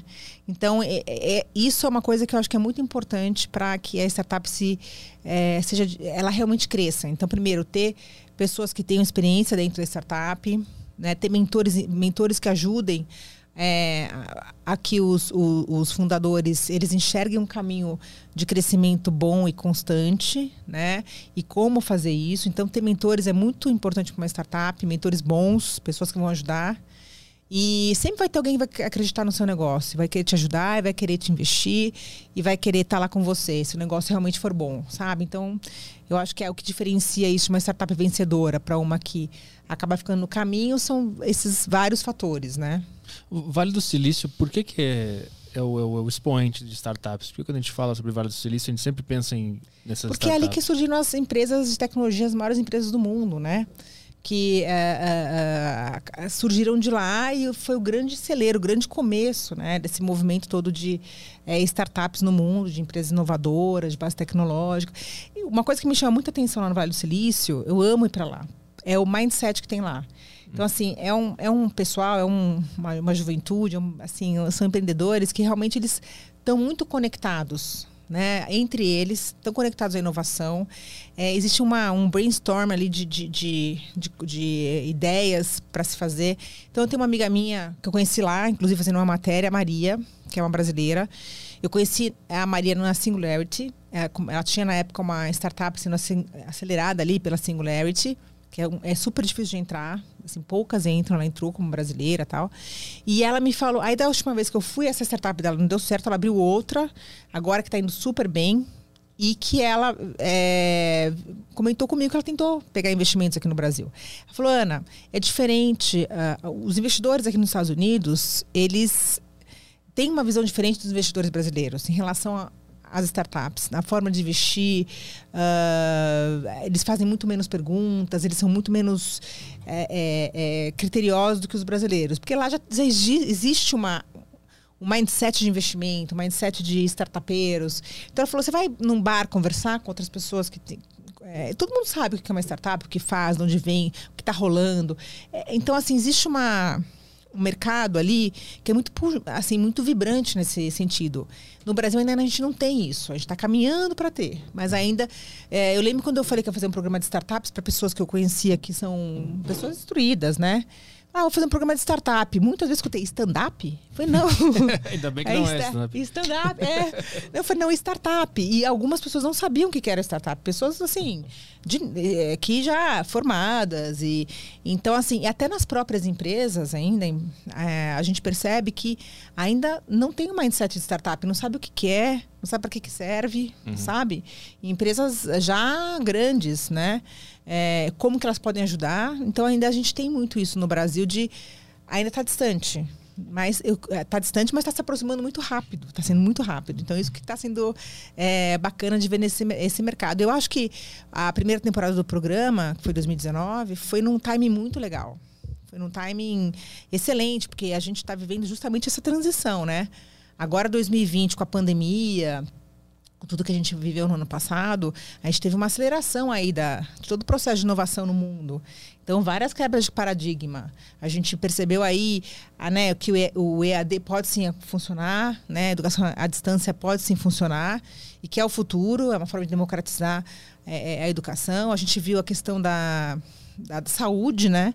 Quão importante é a inteligência artificial na saúde, é, na, né, na, própria é, consulta à distância, que quando a gente podia imaginar que a gente é um médico à distância, né? Uhum. Tinha um preconceito, até em relação dos médicos em relação a isso e dos pacientes. Hoje não, preciso, melhor eu fazer à distância do que eu não fazer, né? Uma consulta. Uh, da própria compra online, que cresceu exponencialmente. Então a gente teve várias que, do, da reunião, né? Gente, a gente não precisa mais viajar tanto para fazer reunião é, é, fora do Brasil, Sim, né? Mas aí não tem mais graça, né? É, mas para Faz- quem viaja muito, Ah, sim. é, sim, acha ótimo. Por exemplo, é, é, é, meu marido viaja muito, né? Por conta de reuniões para fora do Brasil. E, e para ele era muito cansativo. Ele ia para tipo, para Colômbia, ficar um dia e voltar no dia seguinte, né? Ficar cinco horas e voltar no mesmo dia, pegar avião, quer dizer. Fora o gasto, né, da empresa com tudo, Sim. tudo que envolve. É, é, então, assim, eu acho que a a- tanto as empresas perceberam que é mais barato, quanto quem também trabalha percebeu que a qualidade de vida aumenta muito. Então a gente teve muitas mudanças. 2020 foi um ano que eu acho que, infelizmente, a pandemia. Eu sempre falo isso, infelizmente a pandemia tirou muitas vidas, foi muito triste. Mas, por outro lado, a gente teve ganhos muito fortes de outras áreas, né? De outros. é, que a gente vai ver isso daqui um tempo, Sim. a gente vai começar a ver isso de forma mais presente. E agora vai ter a terceira temporada, né? Na É, a gente está trabalhando a terceira temporada, vai ser como a primeira, vai ser ah, ao vivo, vai ser. Não vai ser mais é, omnichannel, né? É, vai ter- lógico, vai ser omnicha- omnichannel, mas ela vai ser na televisão. Né? Essa a gente fez uma temporada que ela foi mais web e passava algumas coisas na TV. Ah, entendi. Agora vai ser por conta da pandemia e tudo mais. Agora vai ser o contrário. Ela vai ser como foi a primeira mesmo. Temporada, mais robusta, mais. E tem já pra- está começando aí a, a planejar. E pro pessoal se inscrever, como é que o pessoal Então, a faz? gente anuncia um pouco antes as inscrições, Ah, tá. né? Aí é feito pelo site é, do Planeta Startup. A pessoa entra, tem um formulário enorme, tem que mandar vídeo, tem várias questões ali que tem que preencher para entrar. E aí passa por um, um processo de seleção com profissionais da área que vão vão estar analisando as startups. E aí a gente seleciona as que vão participar do programa, né? Realmente a gente faz um processo super profissional Boa. desde o começo até o final, é realmente a gente faz bem profissional, assim, para, como eu falei, né, a credibilidade das startups que passam pelo programa pra gente é fundamental. Vamos fazer uma startup, Caio? Pra se Bora. inscrever no, no programa? Opa! Opa, Qual vai ser a ideia? e aí? O que a gente pode. Qual, qual problema a gente pode resolver? É, a gente tem que pensar nisso aí. Tem O que- Caio tem cara de startupeiro, hein? É? Ele Ele tem? tem, tem, tem. Aí, ó. Aquela cara de que acordou agora, É, É, tipo assim, que é. bebe. E bebe, Aquela cara é de startupeiro. Quer fazer um. Qual o problema que tu quer solucionar na tua vida que tu tem aí? Bom, é. Eu não sei, um problema de meu. uma Heineken depois do treino? É, um problema, né? É, é aquele, aquele maço de Malboro duas da manhã. Esse é um problema. Não tem nenhuma banca Olha, aberta. mas aqui. às vezes os problemas mais simples são os que são mais. é, é, que fazem mais, uma maior revolução, viu? Os É. mais simples, né? Se você for pensar, Adesivo de nicotina que vem online. É, sim. Meia de nicotina. Meia de. Não, e aí ela pode ser. Ela pode também fazer um, um processo de autorreciclagem, que ela vai, depende, se decompõe, vai para o meio ambiente, né? Como oxigênio, entendeu? Tem que pensar umas coisas. É, e ó, Vamos fazer um, o cigarro ecológico? vamos, bora. Eu sempre falo que a Isso aí. minha, a minha vida ideal seria a vida do Jetson, sabe? Sim, puta, eu lembro Nossa, eu queria desenho. apertar o botão assim, da gel- geladeira e já sai a comida pronta. Já... Aí você aperta outro botão, já sai a lista de compra, já chega a compra em casa. a gente tá chegando lá, né? Quase lá. A gente tá o Aí, celularzinho. aí, aí você pega o carro lá de cima, né? Já sai voando. Vamos fazer o cigarro ecológico. Eu gostei dessa. Tu fu- cada, cada fumada Não. melhora o meio ambiente. Não, e faz É. bem pra saúde, te rejuvenesce, por exemplo. Isso. Imagina o cigarro rejuvenescedor. Caralho, isso é muito bom. Essa, nossa, isso daí. Não mas aí precisa de. A de, gente dá de- só ideia, eles que se virem pra criar Ah, tá. depois. Isso né? aí sim. A gente fala pro investidor, Anjo, faz. Faz aí. faz aí. Vai. É, vamos lá, tem o Gabriel Demar, que ele mandou aqui. Boa tarde, Petri, Caio e Ana Luísa. E Ana Luísa, é, gostaria de saber da. Peraí, eu tô confundindo aqui, dislexia tá foda. Gostaria de saber da Ana quais os requisitos técnicos mais, ah, mais pe- pesam na hora de um investidor escolher investir em uma startup ou empresa. Se é o potencial do plano de negócio visando um retorno financeiro ou se o nível de inovação do produto entregue é mais importante. Também gostaria de saber o que um investidor leva em consideração para investir em startups que não são necessariamente do seu nicho. Hum, Do Gabriel Demarque. várias perguntas na mesma pergunta, né? É, a primeira é o que, que o, o- Vamos só pra organizar aqui. O que, que o investidor qual requisito técnico o investidor ele pesa mais para o investidor? Se é o potencial do plano de negócio visando o retorno financeiro ou se é o nível de inovação do produto? Olha, como investidor, né, a gente pode dizer, enfim, a gente tem que entender que quem está investindo está colocando dinheiro, né? E não adianta a gente falar que o dinheiro não é importante. Então, acho que assim, é lógico que o retorno financeiro é importantíssimo. O potencial que esse negócio tem de alcançar muita gente dá retorno financeiro, enfim, ele vai ele vai estar tá investigando, estudando todos os parâmetros da empresa, né? É, então, eu, é, eu acho que o retorno financeiro é muito importante. Agora, se o nível de inovação for tão é, forte que o retorno financeiro é uma é uma fica em segundo plano, ele pode sim olhar o, o, a questão da inovação. Mas eu acho que ainda o investidor, como investidor, ele sempre vai estar olhando a questão do retorno financeiro, uhum. né? Isso assim, ninguém quer perder dinheiro, ninguém quer entrar numa, numa loucura, né?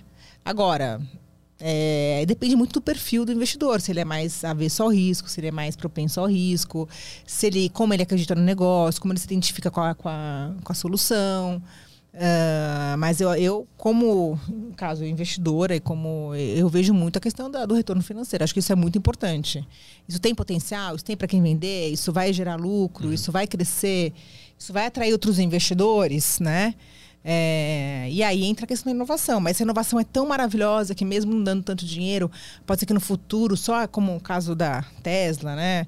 É, isso, isso atrai investidores. Então aí acho que é, uma balan é um balanço né, que tem que ser feito. E quando o cara traz uma ideia muito boa, mas ele não mostra como que isso vai ser colocado em prática, porque ele não tem não condição nada. de fazer ideia isso. Ideia boa, ideia colocada em prática. Ah, mas se o cara tem uma puta ideia e ele não tem dinheiro pra botar ah, em não, prática. aí é outra coisa. Né? Vamos supor, se ele não tem, não consegue colocar porque exige investimento, ele vai precisar de investimentos. Agora, é, uma ideia por ela só, ela não vale nada. O que vale é ela ser colocada em prática. Por isso que no, no meio da startup tem um, é, existe o MVP, que é o, é o, mínimo produto viável. Então, normalmente, para você é, ver se essa, esse, essa ideia ou essa solução ela vai ser aceita, você tem que fazer um protótipo do que você quer fazer e testar. Uhum. Né, no, no seu é, consumidor, ou enfim, na, na, no mercado que você está querendo vender. Então, é, é, é, muito importante que isso seja feito. Mas então, para você poder mostrar para o investidor que isso vai dar certo, você tem que fazer esse MVP. Aí, como você vai fazer, depende da solução que você tem. Uhum. Mas sempre dá para fazer. Tem que ter um mínimo de teste para mostrar. Tem que ter um mínimo de teste. Entendi. Olha, eu fiz é, aqui um, um, mini produto, fiz um, um, um, estudo grande sobre isso, conversei com consumidores, é, e isso vai dar certo. Não é só chegar lá e falar, ó, oh, tô com a ideia de fazer o cigarro saudável. Não, assim, como você vai fazer, né? Qual a tecnologia que você vai usar? Entendi. Como é que ele vai ser saudável, né? Porque uhum. para você fazer um cigarro saudável, você tem que ter muita, é, muito conhecimento, né? ter conhecimento de várias, várias áreas, né? Uhum. É, então, é, como é vai funcionar? Da onde vem? Mas por quê? Mas tem que ter todas as respostas na ponta da língua, né? O Matheus mandou uma boa aqui, ele falou: coloca Viagra no cigarro e transforma impotência em potência. Nossa, a gente, várias ideias boas aqui, hein? Tô adorando as ideias. Você viu? Mas olha, isso aí acaba acontecendo, que a gente tá tendo aqui um brainstorm de ideias e alguém fala, pô, isso aí vai dar, vou descobrir essa substância que põe no cigarro.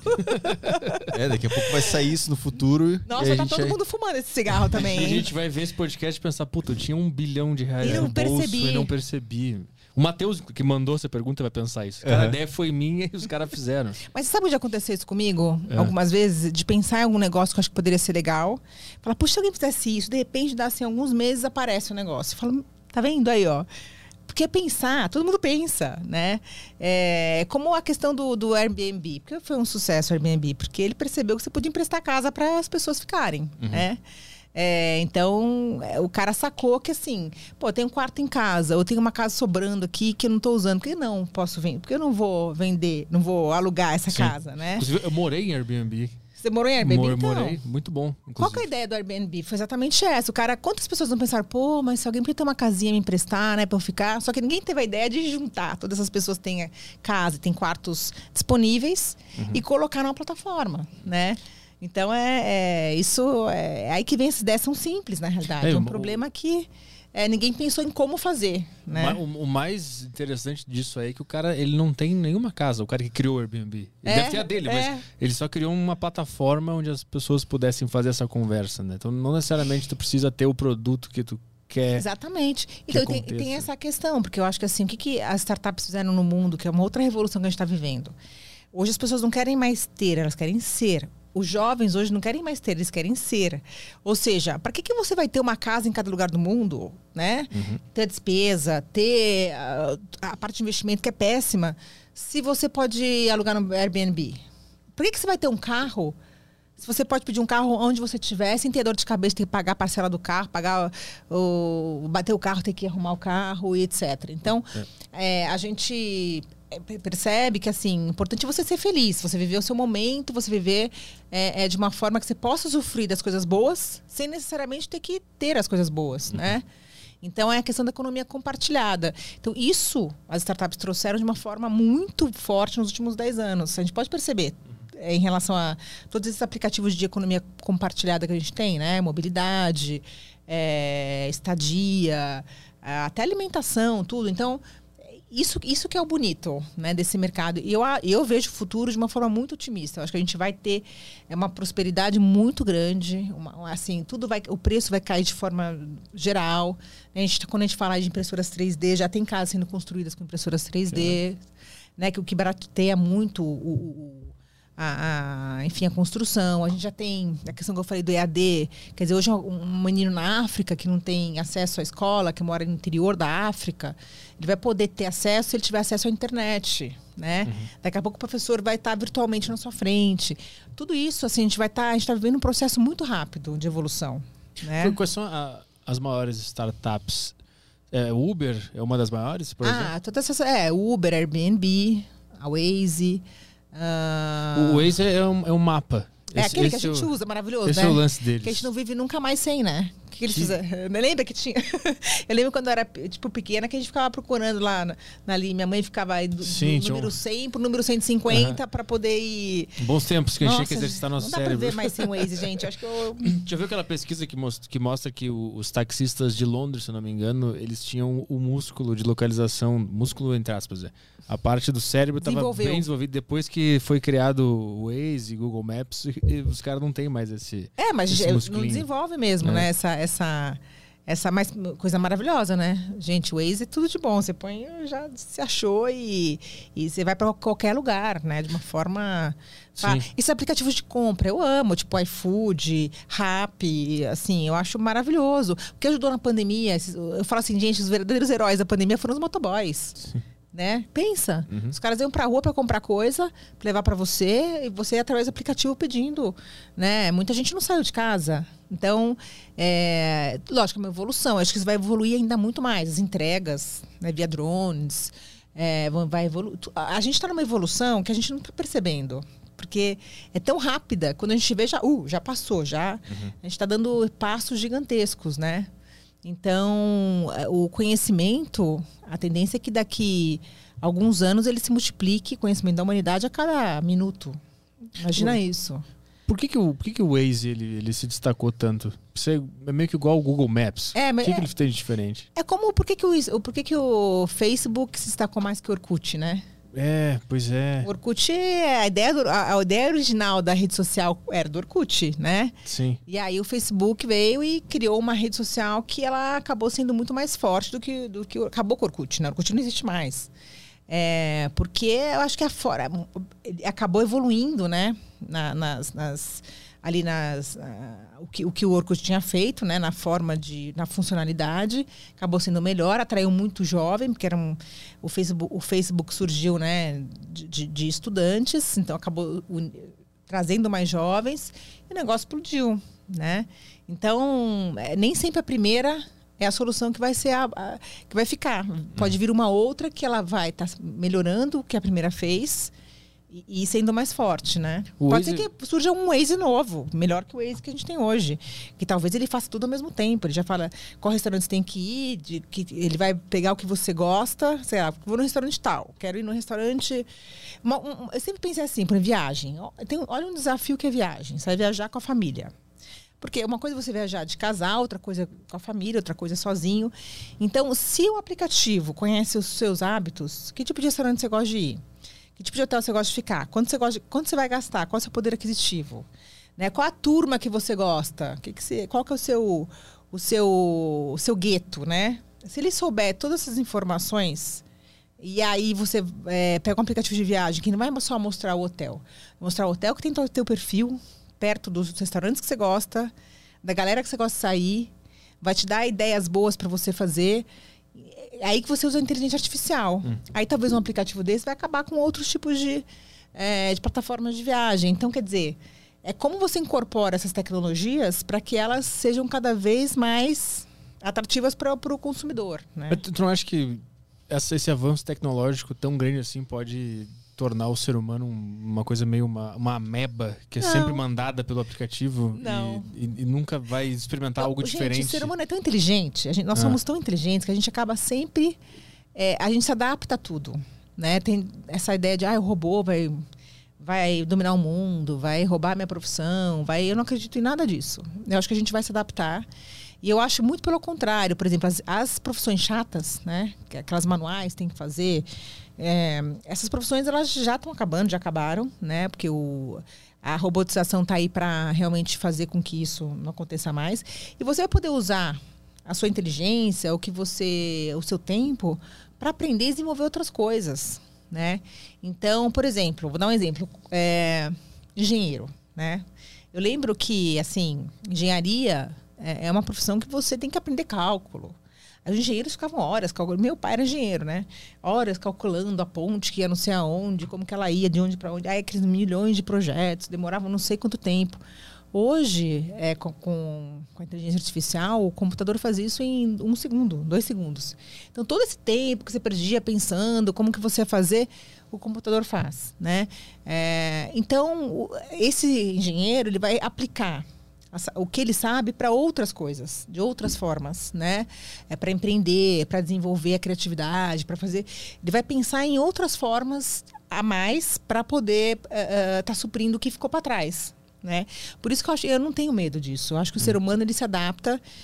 E hoje a quantidade de informação que a gente tem é muito maior do que há, 10, 20 anos atrás. Então eu pego, por exemplo, tenho um, um filho. De, aliás, tô grávida, né? Meu barrigão aqui. é, tô com nove meses, tenho uma menininha, mas eu tenho um menininho de 5 anos. Ele tem 5 anos de idade. Ele, desde os 3 anos, anos, ele pega o meu celular, ele põe a minha senha, pu, pu, pu, e ele, ele sozinho ele navega ele abaixa joguinho, ele vai no YouTube, ele consegue mudar o desenho que ele quer pro outro que ele quer, sem saber ler. Joguinho ele, ele joga sem saber ler. Tipo, sabe, play. Vai, ele sabe onde que ele tem que apertar para ele poder fazer sem saber ler. Uhum. Então, assim, o, o que eles desenvolvem, o que o ser humano desenvolve de um, um outro lado do cérebro, né? É, é, eu, eu, acho que é isso. A gente, o ser humano ele vai se adaptando, ele vai se desenvolvendo. E eu vejo as crianças de hoje, eu fico boba. Eu falo, não é possível. Como é que pode ser tão esperto, tão rápido, tão sagaz? Hum. Né? Porque a gente, na minha época, não, não tinha, imagina, não tinha nem computador é, direito, né? Então, é, é diferente. Eles já nascem com, com uma tela já nascem nesse mundo virtual, nesse mundo. É, então, eu acho que o ser humano se adapta. E não que... tem mais volta. Não, não acha que volta. em nenhum aspecto isso pode ser negativo? A criança já nascer com a tela na cara? Negativo é, por exemplo, eu evito que ele fique muito no celular. Tem tempo determinado, tem que brincar, fazer, ele faz muito esporte. Os pais têm que saber dar o limite nesse sentido, né? Lógico que é muito ruim, não é? Não acho que seja maravilhoso, mas eu acho que desenvolve um lado da criança que ela não teria, né? O que eu, em relação ao que eu vejo assim desse novo mundo, é um pouco mais o distanciamento das pessoas, né? Que isso é o que me preocupa mais. Então, a questão das redes sociais, por exemplo, para jovens é, é uma questão complicada, porque você tem um mundo que não é um mundo verdadeiro, é um mundo que é um mundo de ilusões, né? Então, dá para acreditar numa rede social. Só que o adolescente, até a gente não tem esse parâmetro, o jovem, ele não tem esse parâmetro. Então, eu acho que isso pode criar muito mais angústia, muito mais é, depressão na juventude. Mas, é, eu acho que como ainda tudo é muito novo, eu acho que a gente vai aprender a lidar com isso e as coisas vão evoluindo de uma forma é, natural. Mas é, o que me preocupa realmente é essa questão da, da alienação. Alienação no sentido assim, o que, que é verdadeiro, o que é falso, o que é a vida verdadeira, o que é falsa, né? É, porque ali é um mundo de ilusões. Então as pessoas colocam só as coisas boas, poucas pessoas colocam as coisas ruins. É, e pro adolescente e tem a questão também do bullying, né? Do bullying é, nas redes sociais. A gente teve recentemente um jovem que se matou por conta disso. Do, do TikTok? Aquele? É, do TikTok. É, então a gente tem que tomar, ficar atento. Né? Mas eu acho que é um, é, é um é, não tem mais volta. Eu acho que a gente está num processo de inovação, de tecnologia, que a gente vai ter que saber lidar com isso e aprender a lidar com isso, né? Pra, pra quem não sabe da história, foi um menino que ele postou um vídeo no TikTok brincando Exatamente. com um amigo dele É. e começaram a chamar ele de gay, gay, Isso. gay, gay, gay. Ele foi dormir. Dia seguinte, a mãe É, dele. ele é filho de uma pessoa famosa, até uma moça, não sei. É, não- eu vi a entrevista É, dela. é, eu vi a entrevista, fiquei bem assustada com a história, assim, porque é uma bobagem, né? É. O menino tirou a vida por uma bobagem, assim, que poderia- ter sido evitado. É, Eram milhares de comentários. É que É. o ser humano não tá preparado para receber tanto feedback assim. né? Exatamente. Tem essa questão também dos comentários, né? É porque hoje, quando viraliza alguma coisa, viraliza os comentários e tem muitos haters, né? Até que ponto você saber quando a pessoa é um hater e ela tá ali para te criticar? Porque o ser humano, infelizmente, ele tem essa característica, né? Ele é, ele é, é mais crítico na forma negativa do que na positiva. As pessoas têm essa. é, até por uma insegurança interna, por uma. Normalmente a pessoa que ela é assim é porque ela internamente não está bem. Quando você critica, quando você é um hater, é porque você por dentro tem que resolver uma situação, né? Só que as pessoas, o jovem principalmente, ele não sabe lidar com isso. Né? Ele está naquela fase de afirmação, naquela fase de se conhecer, de conhecer o outro. Então ele não sabe. Então aí eu acho que tem que ficar muito atento. Então o que me preocupa, eu não me preocupo com a inovação, com os robôs. O que me preocupa quando a gente fala hoje de eh, comunicação e informação é realmente essa, a- a- essa forma como as coisas são colocadas nas redes sociais. Né? Que eu fico um pouco assustada às vezes com tanto com o nível eh, intelectual, que eu acho que às vezes é muito baixo, quanto com a forma de exposição, né? As pessoas se eh, Primeiro que existe uma exposição muito grande da, da, da vida, né? Do dia a dia. Tem que tomar muito cuidado com isso também. Eu acho que a gente tem que se preservar, né? Um pouco mais. É... Mas é que assim, todo mundo começa a fazer, você acha que é normal, você vai lá e faz também, né? Mas eu acho que a gente tem que, eh, principalmente com o jovem e o adolescente, ter um olhar mais criterioso, mais atento. Né? A gente quer, quando é pai e tal, mãe, a gente começa a pensar mais nisso, né? Quando, então, é, eu- a gente tem um filhinho pequeno, vou ter outra, aí a gente começa a falar, pô, quando tiver adolescente, como é que vai ser? Como é que eu vou controlar? Como é que eu vou fazer? Quais, né? Então, é- mas acho que é uma preocupação que sempre houve no ser humano, né? em relação a jovem e adolescente. Enfim. Mas eu acredito que um futuro, eu, eu acredito que um futuro vai ser melhor com a inovação, com a tecnologia, com todo esse processo que a gente está passando, de várias formas, é, vai ser cada vez melhor. E eu acho que as pessoas estão tendo mais, eh, o jovem principalmente, entendendo melhor a questão da diferença, da diversidade. Da, da, da- Você pode ver que hoje o jovem ele é muito mais consciente em relação a tudo, ao meio ambiente, diversidade, aceitação das outras pessoas. é? Eu acho. Eu acho que é da boca pra fora. Será? E, por exemplo, esse, esse menino que, que sofreu hate foi de hate de jovens, de colegas dele. Foi, mas você você perceber assim nas eh, conversas dos jovens, nas escolas, eles entendem, por exemplo, sei lá, 20 anos atrás, eh, você dizer que você eh, era gay, homossexual, que você é diferente, você é um trans, era muito mais assim, as pessoas ficavam ah, eh, era muito mais difícil para a pessoa se declarar, porque hoje eh, tem muito mais aceitação. Eu acho que, eu acho que a própria mídia está ajudando muito nisso. Se você começar a ver as séries, se você começar a ver a eh, o que está sendo colocado é, pelas empresas. É, existe muito mais uma aceitação, uma tolerância, entender o outro, entender que cada um é cada um, né? Respeitar. Então eu, acredito que isso está cada vez mais forte. Até pra- ó, pelo próprio planeta. A gente fez um programa totalmente ligado para a diversidade, para a questão da mulher, para a questão da, da- da- da- das diferenças, das minorias. É, e, e a gente só vai levar isso, as pessoas só vão entender isso quando tiver parte do dia a dia, do dia, a dia dela, delas. E cada vez está fazendo mais parte do dia a dia delas, né? E essa é a nossa função. Então eu acho que hum, os haters existem, vão existir e vai muito da educação dos pais, né? Ainda tem é, um resquício ainda de educação. é, de- a gente te- vem de uma geração, né, de, de pais mais eh, severos nesse sentido, mais preconceituosos. E, mas que a gente já está mudando, né? E a nossa geração está mudando, a que vem antes vai ser mais, a que vem. Então eu, eu acho que vai ser um, um mundo mais, é, mais consciente. Uhum. Ah, eu sou otimista. Então, é. assim, eu sou a pessoa mais otimista.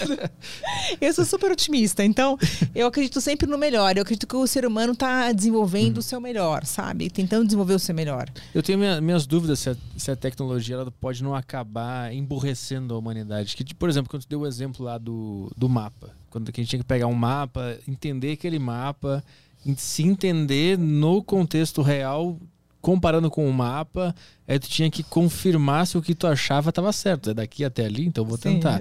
Isso envolvia um processo mental muito forte, né? É, lógico. agora tu só pega o celular ele te diz onde é que tem que ir. Eu não sei se, se, se, o ser humano não souber como usar isso de uma forma legal, se ele não vai emburrecer ao longo do tempo. Porque eu acho que esses momentos, até por exemplo, o iFood, tu pode pedir ali tudo do mercado que tu quiser. Vai ali, eu quero isso, isso, isso, o cara te traz. Às vezes é legal tu ir até o mercado e ter aquele momento ocioso, onde tu tem que olhar as coisas, tocar. Eu não sei se isso não é importante para o desenvolvimento do cérebro também. Ah, não, acho, eu acho que é super importante, mas a gente continua fazendo isso. Por hum. exemplo, eu peço muito iFood, peço muito muito rápido, porque às vezes estou sem tempo, trabalho muito e tal. Mas eu, às vezes, eu, mas eu prefiro até ir pessoalmente comprar, porque você vê ali a qualidade da fruta, se você escolhe. Então é um processo que às vezes eu gosto de ir, mas não sempre. Se eu, uhum. tenho algum, se eu posso ter uma, uma, uma, alguma coisa que me ajude no dia a dia, eu vou utilizar né? Agora, eu acho que é essa questão de, é desenvolver o cérebro em outras áreas, né? É, eu não preciso ser um expert em mapas, saber. Sim, sim. Eu posso desenvolver, sei lá, a criatividade artística, posso desenvolver a criatividade leitura, é. né? Eu acho que assim, agora algumas coisas vão ficando mais superficiais, por exemplo, a própria leitura, né? A gente hoje não tem paciência de ler coisa muito longa. Se for é. muito longo, já, já pulei, né? Já não estou mais, quero coisa curta. É, então, a leitura, eu acho que é uma coisa que está é, realmente sendo. É, a tecnologia e a inovação acaba diminuindo essa questão, porque a gente se aprofunda menos na notícia, menos na, nas pautas, é, enfim. E, mas eu acho que o ser humano ele vai é o que eu acho, o ser humano se adapta. E o que eu acho realmente é que é um processo sem volta. Então a gente tem que pensar como a gente vai fazer para desenvolver e para sermos seres humanos melhores em outras coisas, né? Tinha outra coisa. Espero que a gente não vire assim esse monte de. Acho que a gente foi emborrecer. Acho... Não, eu acho tem, que. Tem outra coisa que era muito legal antigamente, que era videolocadora. Nossa! Isso moldava o caráter do ser humano. Porque tu ia na, na locadora, tu pegava dois ou três filmes que o cara te falava que era bom. É. Tu não sabia. E aí tu tinha que voltar para casa com aquelas três fitas e tinha que olhar e assistir as três fitas. E se tu começasse a ver e pensasse, putz, esse filme é uma merda, tu vai ter que ver até o final. É. Porque é o que tu tem. Hoje com o Netflix. E tem que vê... devolver no prazo, né? E rebobinar. É. rebobinar e hoje no Netflix tu vê cinco minutos do negócio, tu fica impaciente, já quer tirar. Eu quero só o que me agrada. Eu não sei se isso a longo prazo não vai transformar o ser humano em um cara paranoico, ansioso, que é tudo para ontem. Ou só quer assistir aquilo que ele gosta e o é. resto não vai ter outras experiências na vida, Exato. né? É, por esse lado, pensando desse lado, pode ser, realmente, mas também é tão bom a gente poder escolher o que a gente. eu sou viciada em série, tá? Então, assim, é, eu começo a assistir, realmente não gosto, troco de série e vou para outra. Agora, você falou do negócio do, do, do, da fita cassete, né? E eu lembro quando começou essa mudança de, de do, do, da, da fita cassete. Primeiro que eu lembro que, assim, em 2008, aquela mesma data que eu falei, porque eu fui. Eh, meu irmão morava nos Estados Unidos, eu fui ficar um tempo com ele lá. Eu lembro que, que já estava começando nos Estados Unidos um processo de a pessoa entregar a fita em casa, o, o CD, né? Uhum. E pegar. Então já não tinha mais que até a locadora, escolher, papapá. E eu lembro que nessa época. É, um amigo falou: Não, isso aí vai acabar. Não vai ser nada mais negócio de pegar a fita, entregar a fita, vai ser tudo online. Aí eu lembro falei: ah, que absurdo, imagina que isso vai acontecer, não vai acontecer nunca. Deu dois anos sei lá, Netflix entrou, acabou a locação, né? O Star, o era Blockbuster, né? É, era Blockbuster, que, era, que alugava fita? Sim, depois foi DVD. DVD, mas que acabou, acabou, de repente. Foi, acabou sim. assim, acabou com o negócio, né? Em pouco tempo.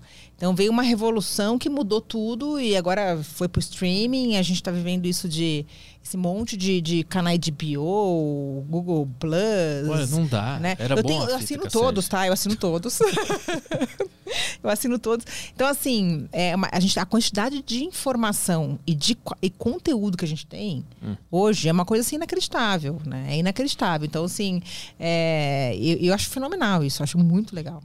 Você tem essa quantidade de conteúdo à disposição para quando você quer ver, como você quer ver, onde você quer assistir.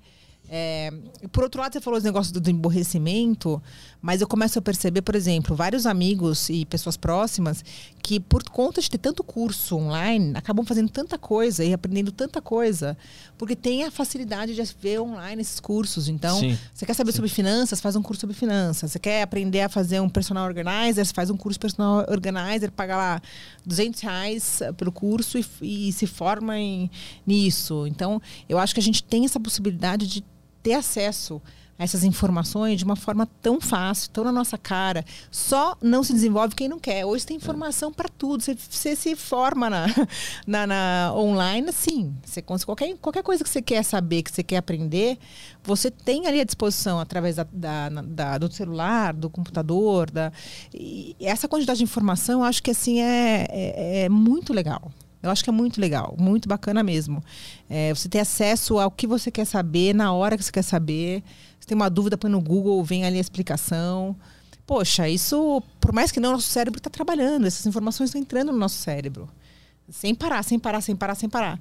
Então, é, é, a gente antes demorava muito mais. Mas eu lembro de enciclopédia, tinha É, enciclopédias. Barça. tinha Barça na minha casa. Eu tinha também, Sei os- lá, eram vários ah, volumes. Deixa né? aqui ver o que, que é o mesmo oceano, o que tem no oceano. Aí, sei lá, abria Barça e via.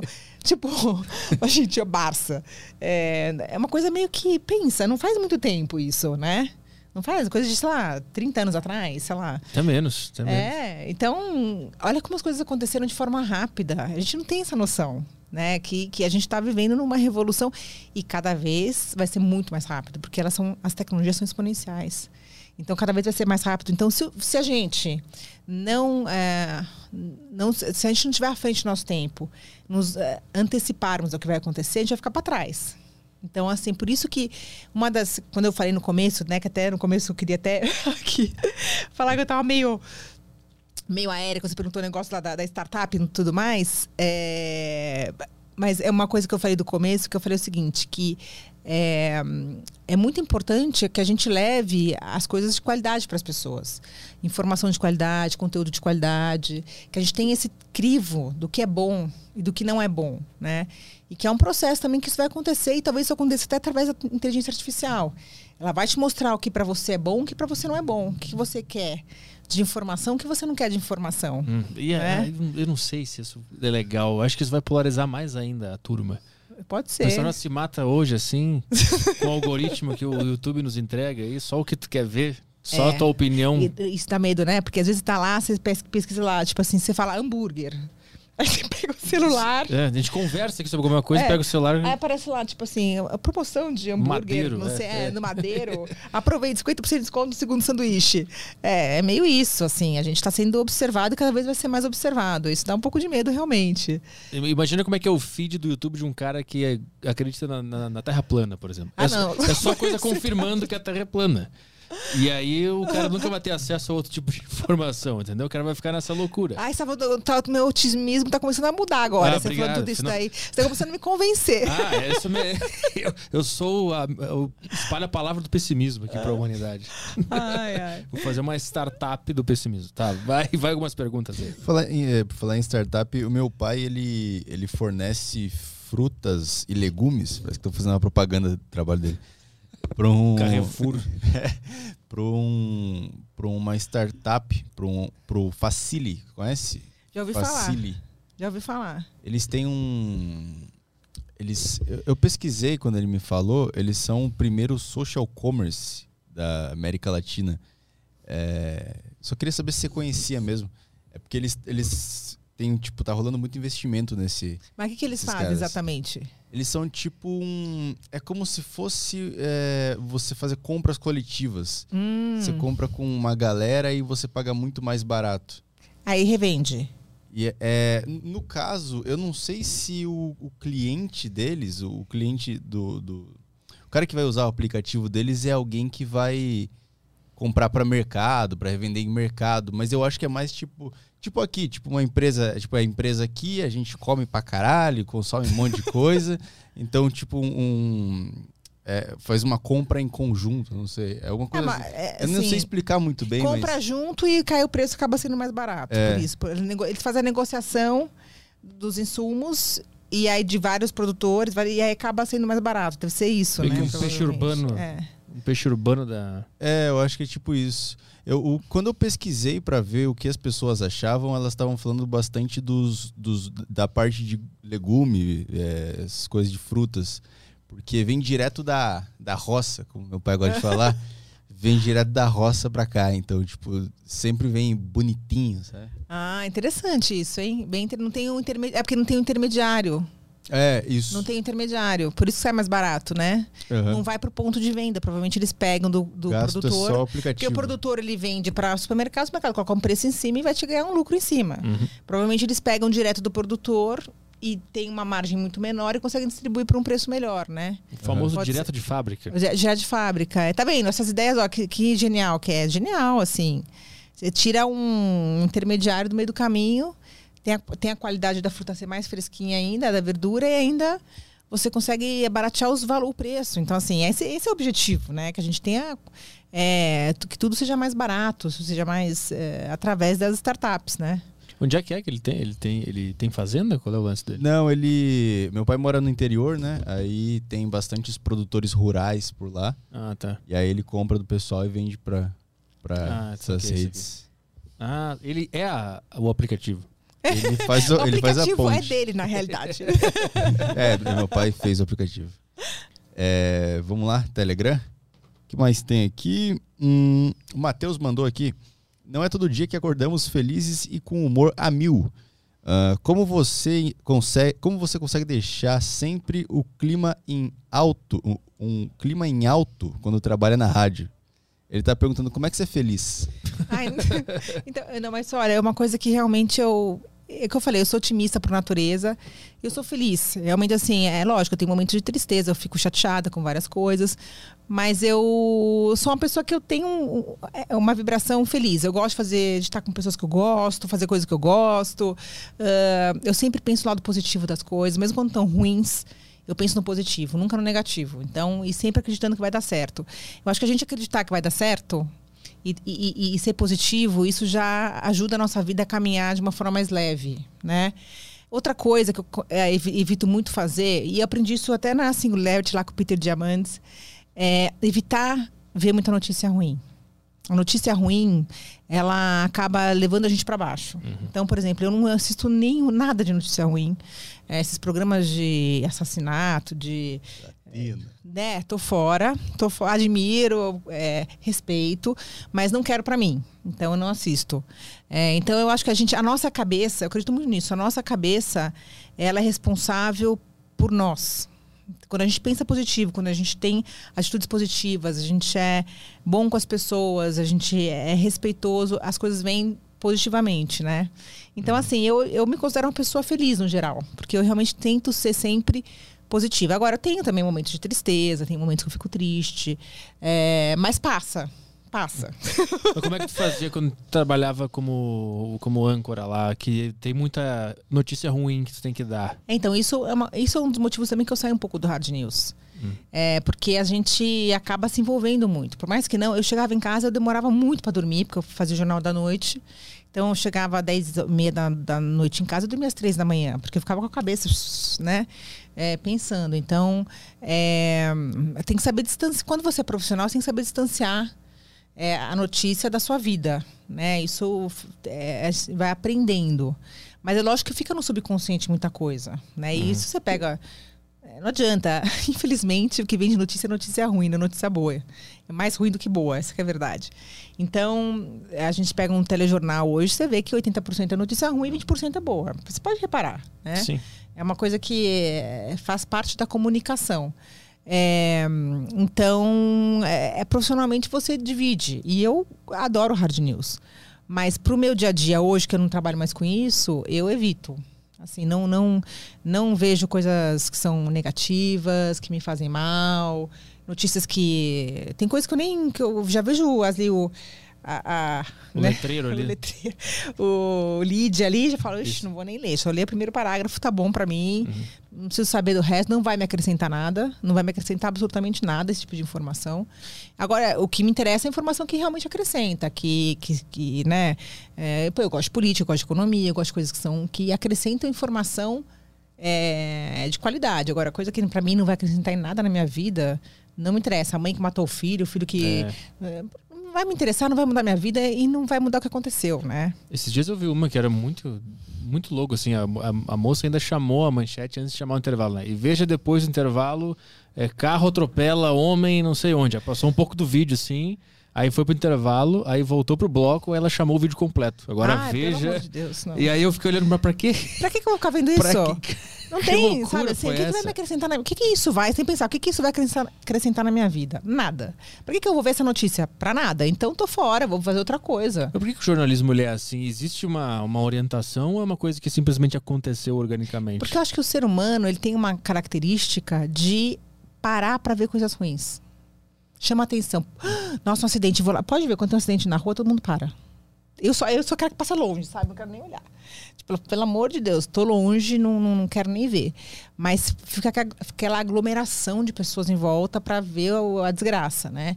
Então, não sei porquê, não sou psicóloga, mas tem uma questão do ser humano de querer, é, de parar para prestar atenção na notícia ruim, mais do que na boa. Existem estudos já sobre isso, que falam sobre isso.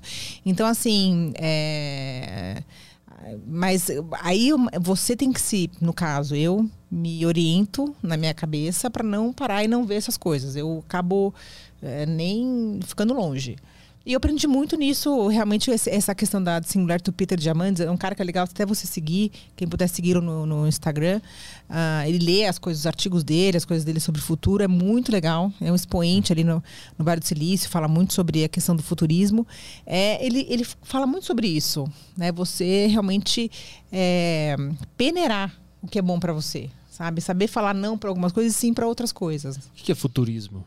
É, é pessoas que veem o futuro, estudam o futuro, como vai ser o futuro, o que está por vir, né? O que está por vir em biotecnologia, em rejuvenescimento, em expectativa de vida, em viagem aeroespacial, né? Mas não é só especulação, é baseado Não, em baseado dados. em dados, Ah. pesquisas, pessoas que estão já fazendo, né? Tem muito estudo, por exemplo, de tá falando de rejuvenescimento, Uhum. mas tem muitos estudos é, de rejuvenescimento, né? Genéticos e tudo mais. Eu acho que em breve, em breve assim, de coisa de 20 anos, 10 anos, a gente vai conseguir evitar o envelhecimento ou talvez até rejuvenescer. Editando o código genético. É, né? editando, tomando, editando código genético, é, mudando células. Eu não, eu não, não sou muito.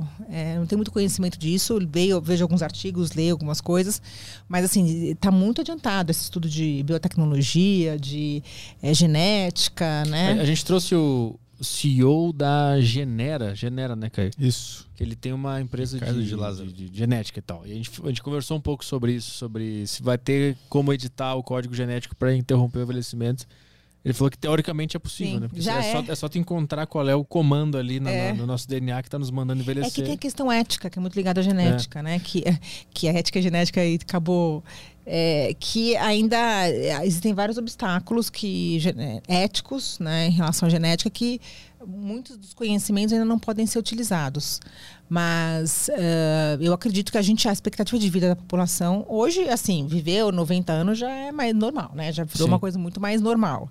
Eu acho que a gente tem umas. A gente pode chegar a, a 120, 130 anos, essa nossa geração, acho que facilmente. Se a gente viver mais 20, 30 anos, eu acho que é, a gente vai ter uma expectativa de vida bem longa. Eu como eu sou otimista, né? Eu quero viver 200 anos, então.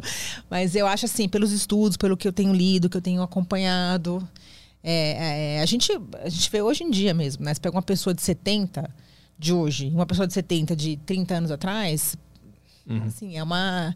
É, é, né, um, é enorme a diferença, né, em todos os aspectos.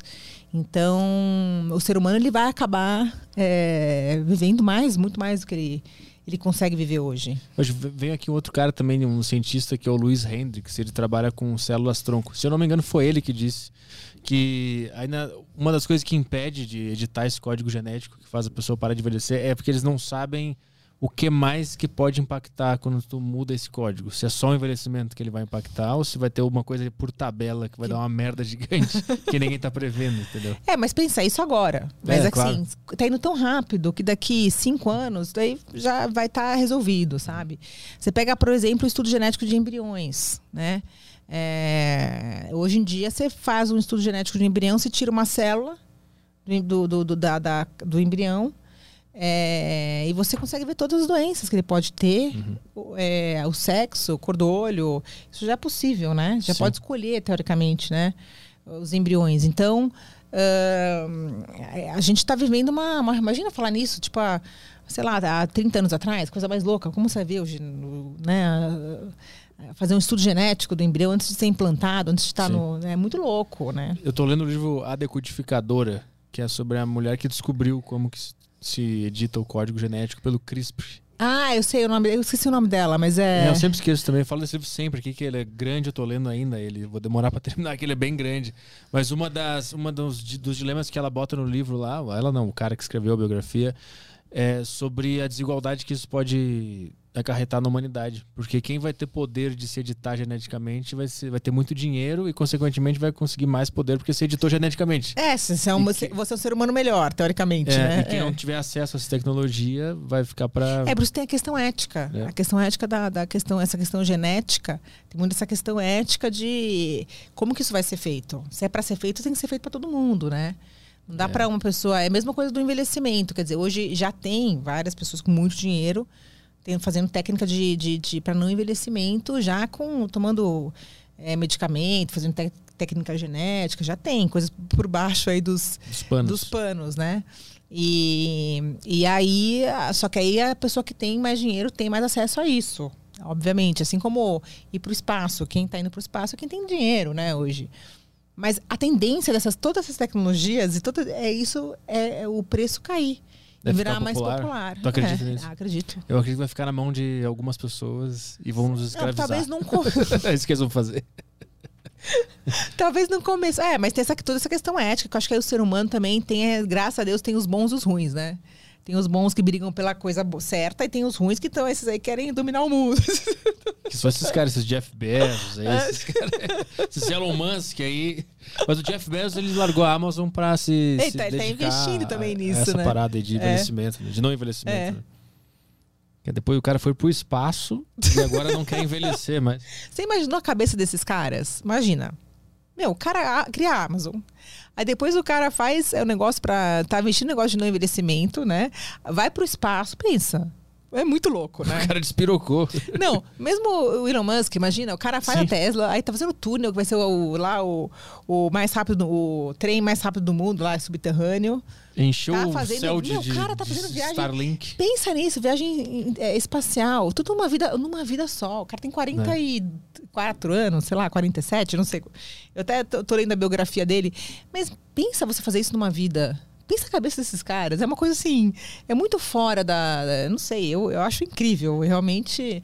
Imagina, tipo, numa vida eu já queria, né? Já fiz tanta coisa, puta, fiz tanta inovação. E tô fazendo ainda, que nem um louco, pra cá e pra lá. Tipo, Por isso que É tem alguma coisa por trás. aí. eu não sei, acho, acho que eles já foram geneticamente modificados, esses caras. É, eles, eles vieram de outro... É, eles eu já acho são que já, é, eu já acho que alguma coisa aconteceu aí. Vamos lá, mais, ah, mais uma pergunta aqui do Thales Catão. Tem um áudio aqui de 9 segundos. É, eu altas- chequei, eu chequei o áudio aqui. Tu checou? Tudo certo? Chequei o áudio e não é, não é sacanagem. Não é sacanagem? Não é. Então vamos lá. Ana, é, Aguinaldo de Mostra aqui. A pergunta é o seguinte: É o Agnaldo Timóteo? é menino ou menina?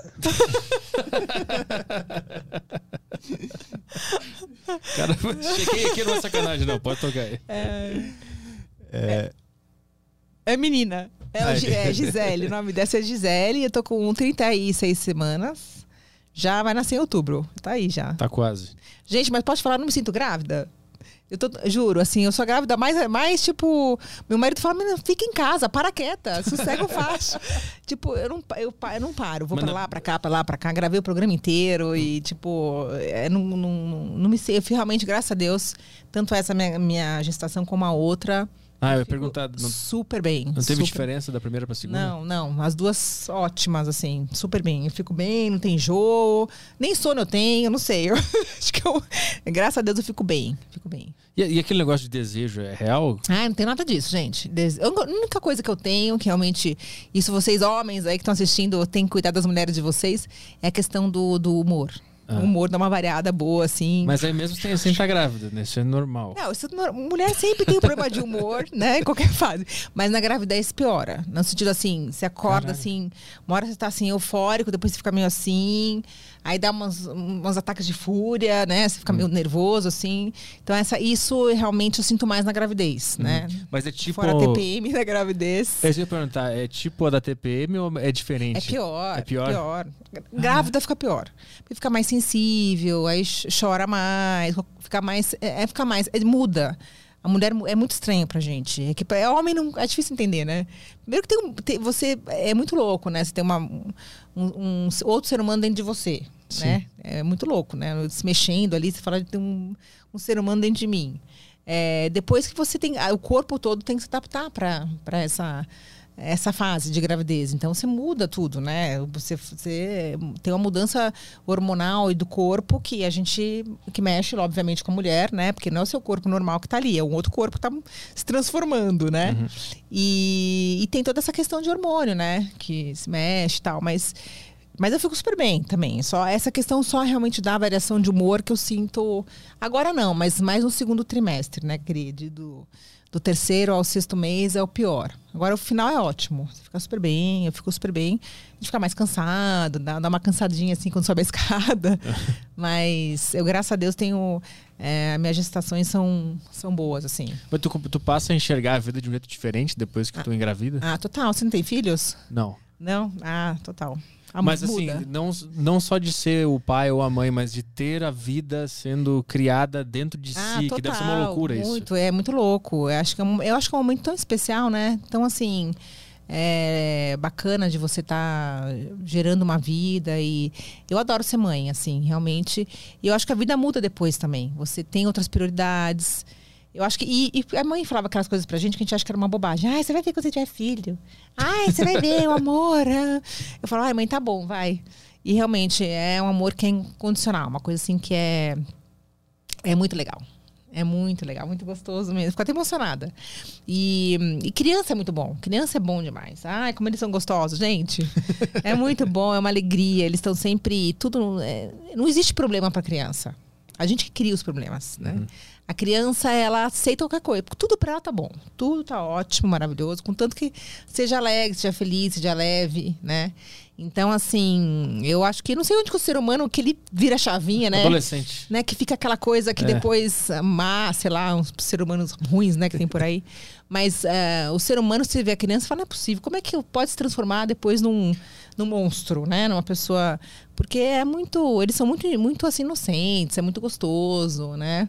Eu queria descobrir, eu queria entender isso mais, sabe? Do ser humano. De onde que vem essa transformação da criança, da inocência para depois essa coisa que a gente, né, de adultos, tem adultos maravilhosos, seres humanos maravilhosos e seres humanos que são péssimos, né, infelizmente. Eu queria saber onde que vem essa mudança, sabe? Como é que é feito esse essa, essa chavinha, como é que ela muda? Porque Tipo, o cara começa a interpretar o mundo, ele começa a ficar mais amargurado. Pois é, não sei o que acontece, né? Que vem todos os problemas psicológicos, é, de, de, de, de- Não sei. É assim, queria entender o. A gente podia ser criança pra sempre, ia ser ótimo. É que é tipo. É tipo, não querendo comparar, mas é tipo o meu cachorrinho lá em casa. Se eu der uma consciência pra ele, ele vai ficar muito mal. Ele vai começar a fumar, vai ficar triste. Não. Ele, Então, ele é só eu acho feliz, que, Eu acho que é que tem essa semelhança da criança com a- os animais. Aham. Né? Os animais, o cachorro, tal, quem tem animal sabe, eles é amor incondicional. Pra gente, né, põe de castigo, ele abana o rabo. E fica sendo dar comida coitado, ele fica feliz, né? É, não tá aí, você né, faz umas maldades com o cachorro, né? Não dá comida, de castigo, e ele, pra ele tá tudo lindo, Sim. maravilhoso, né? A criança, ela é muito parecida, assim, no sentido de Da pureza. da pureza, tá, tá tudo é assim, e a cabeça, né, da criança. Você fala, olha pro meu filho e fala, gente, uma, uma imaginação, assim, uma, sabe, uma. É, ontem mesmo ele pegou a escova de dente e falou: Ah, então agora eu vou escovar o dente da Gisele. Falei, mas não tem dente ainda. Não, não, é aqui mesmo. Aí escovou minha barriga. tipo assim, eles. É lúdico, né? Tudo é Sim, sim. lúdico. Inclusive no curso de teatro, sempre que nas primeiras aulas as pessoas, o professor normalmente ele fala, né, que o, a gente tá ali para tentar se desprender da- desses conceitos que a gente criou depois de adulto e- É. e voltar à criatividade que a gente tinha quando a gente É. era criança. Porque a criança A não tem vergonha. Ela não tem vergonha. Ela fala, ela brinca, ela ri, ela dá gargalhada, ela sai correndo, ela grita. É, A gente, no fundo, a gente vai colocando limites na nossa, na nossa vida, né? Ah, eu não posso dar risada alta. Ah, eu não posso achar isso engraçado, não posso brincar mais. A gente acaba não brincando mais, né? Sim. Essa é a verdade. A criança, e aí ter filhos, né? Agora a gente foi do, da startup pro ter filhos, a gente voltar a ser um pouco criança. Então você volta a curtir coisas de criança, você vai a ter esse mundo lúdico, Sim. né? É, não adianta você achar que a criança vai entender a tua linguagem, porque a nossa linguagem é diferente da dela. Né? É lúdica. Então a gente. É um erro até. A gente acha que a criança de dois anos vai entender que ela não pode sujar o tapete, porque. Né? Ela não vai entender, porque aquilo para ela é uma brincadeira, aquilo para ela é uma, uma diversão, né? Então é, a, a gente é, aprende que, né, enfim, é, então é muito gostoso, gente. Cê- acho que ter filho é muito bom. Mais questões aí, vamos lá. É, no Telegram. Ah, tem uns caras perguntando aqui de. Ah, pergunta é: tem algum CEO de startup anão? Ah, essa foi boa. Não, com certeza deve ter. Se Deus quiser, tem. Mas já viu? Eu não vi ainda, mas deve ter. Vê a pergunta do Felice. Felice tá perguntando aqui o que ela acha dos caras que estão usando sapo pra traficar na, na- nas cadeias. Como é que é essa história do sapo para trás? Essa nova tecnologia e inovação, hein? Boa tarde a todos. Gostaria de perguntar a Ana se ela vê genialidade nas recentes notícias de sapos repletos de drogas por dentro estarem sendo lançados em presídios. Porra, minha avó tava lendo o jornal e nos poucos minutos que tive. Nos poucos minutos de contato que tive, descobri que aparentemente esse é o fenômeno mais recente no mundo do crime. Não consigo parar de pensar sobre o primeiro filho da puta que olhou para um sapo e se imaginou fazendo todo o processo. Gente, olha como o ser humano é criativo, né? Fala sério, né? Não, é muita imaginação, né? Pensar, vou pôr a, a droga no sapo e coitadinho do sapo, né? Eu acho. Nem sei o que falar desse. né, do, do- desse É muita criatividade. dessa criatividade, dessa inovação É. toda. É, enfim. Mas aí o sapo leva a, a droga pra dentro do presídio ou ele pra fora? Eu Não entendi. É pra dentro, é isso? Do Que é presídio? pra dentro, Pra dentro. pra dentro. E como é que ele sabe que o tal do sapo tem. Nossa, gente, mas que ideia, que coisa, hein? Tem um X em cima Mas do aí tem que matar o sapo, né? Talvez. Ou, ou ele, ou ele tem uma overdose, o sapo, ou ele Pois é. consegue tirar de dentro. Não, já não gostei dessa. Eu tenho que matar o bichinho, já achei, já achei meio triste. Ah, mas o sapo pode morrer doidão, né?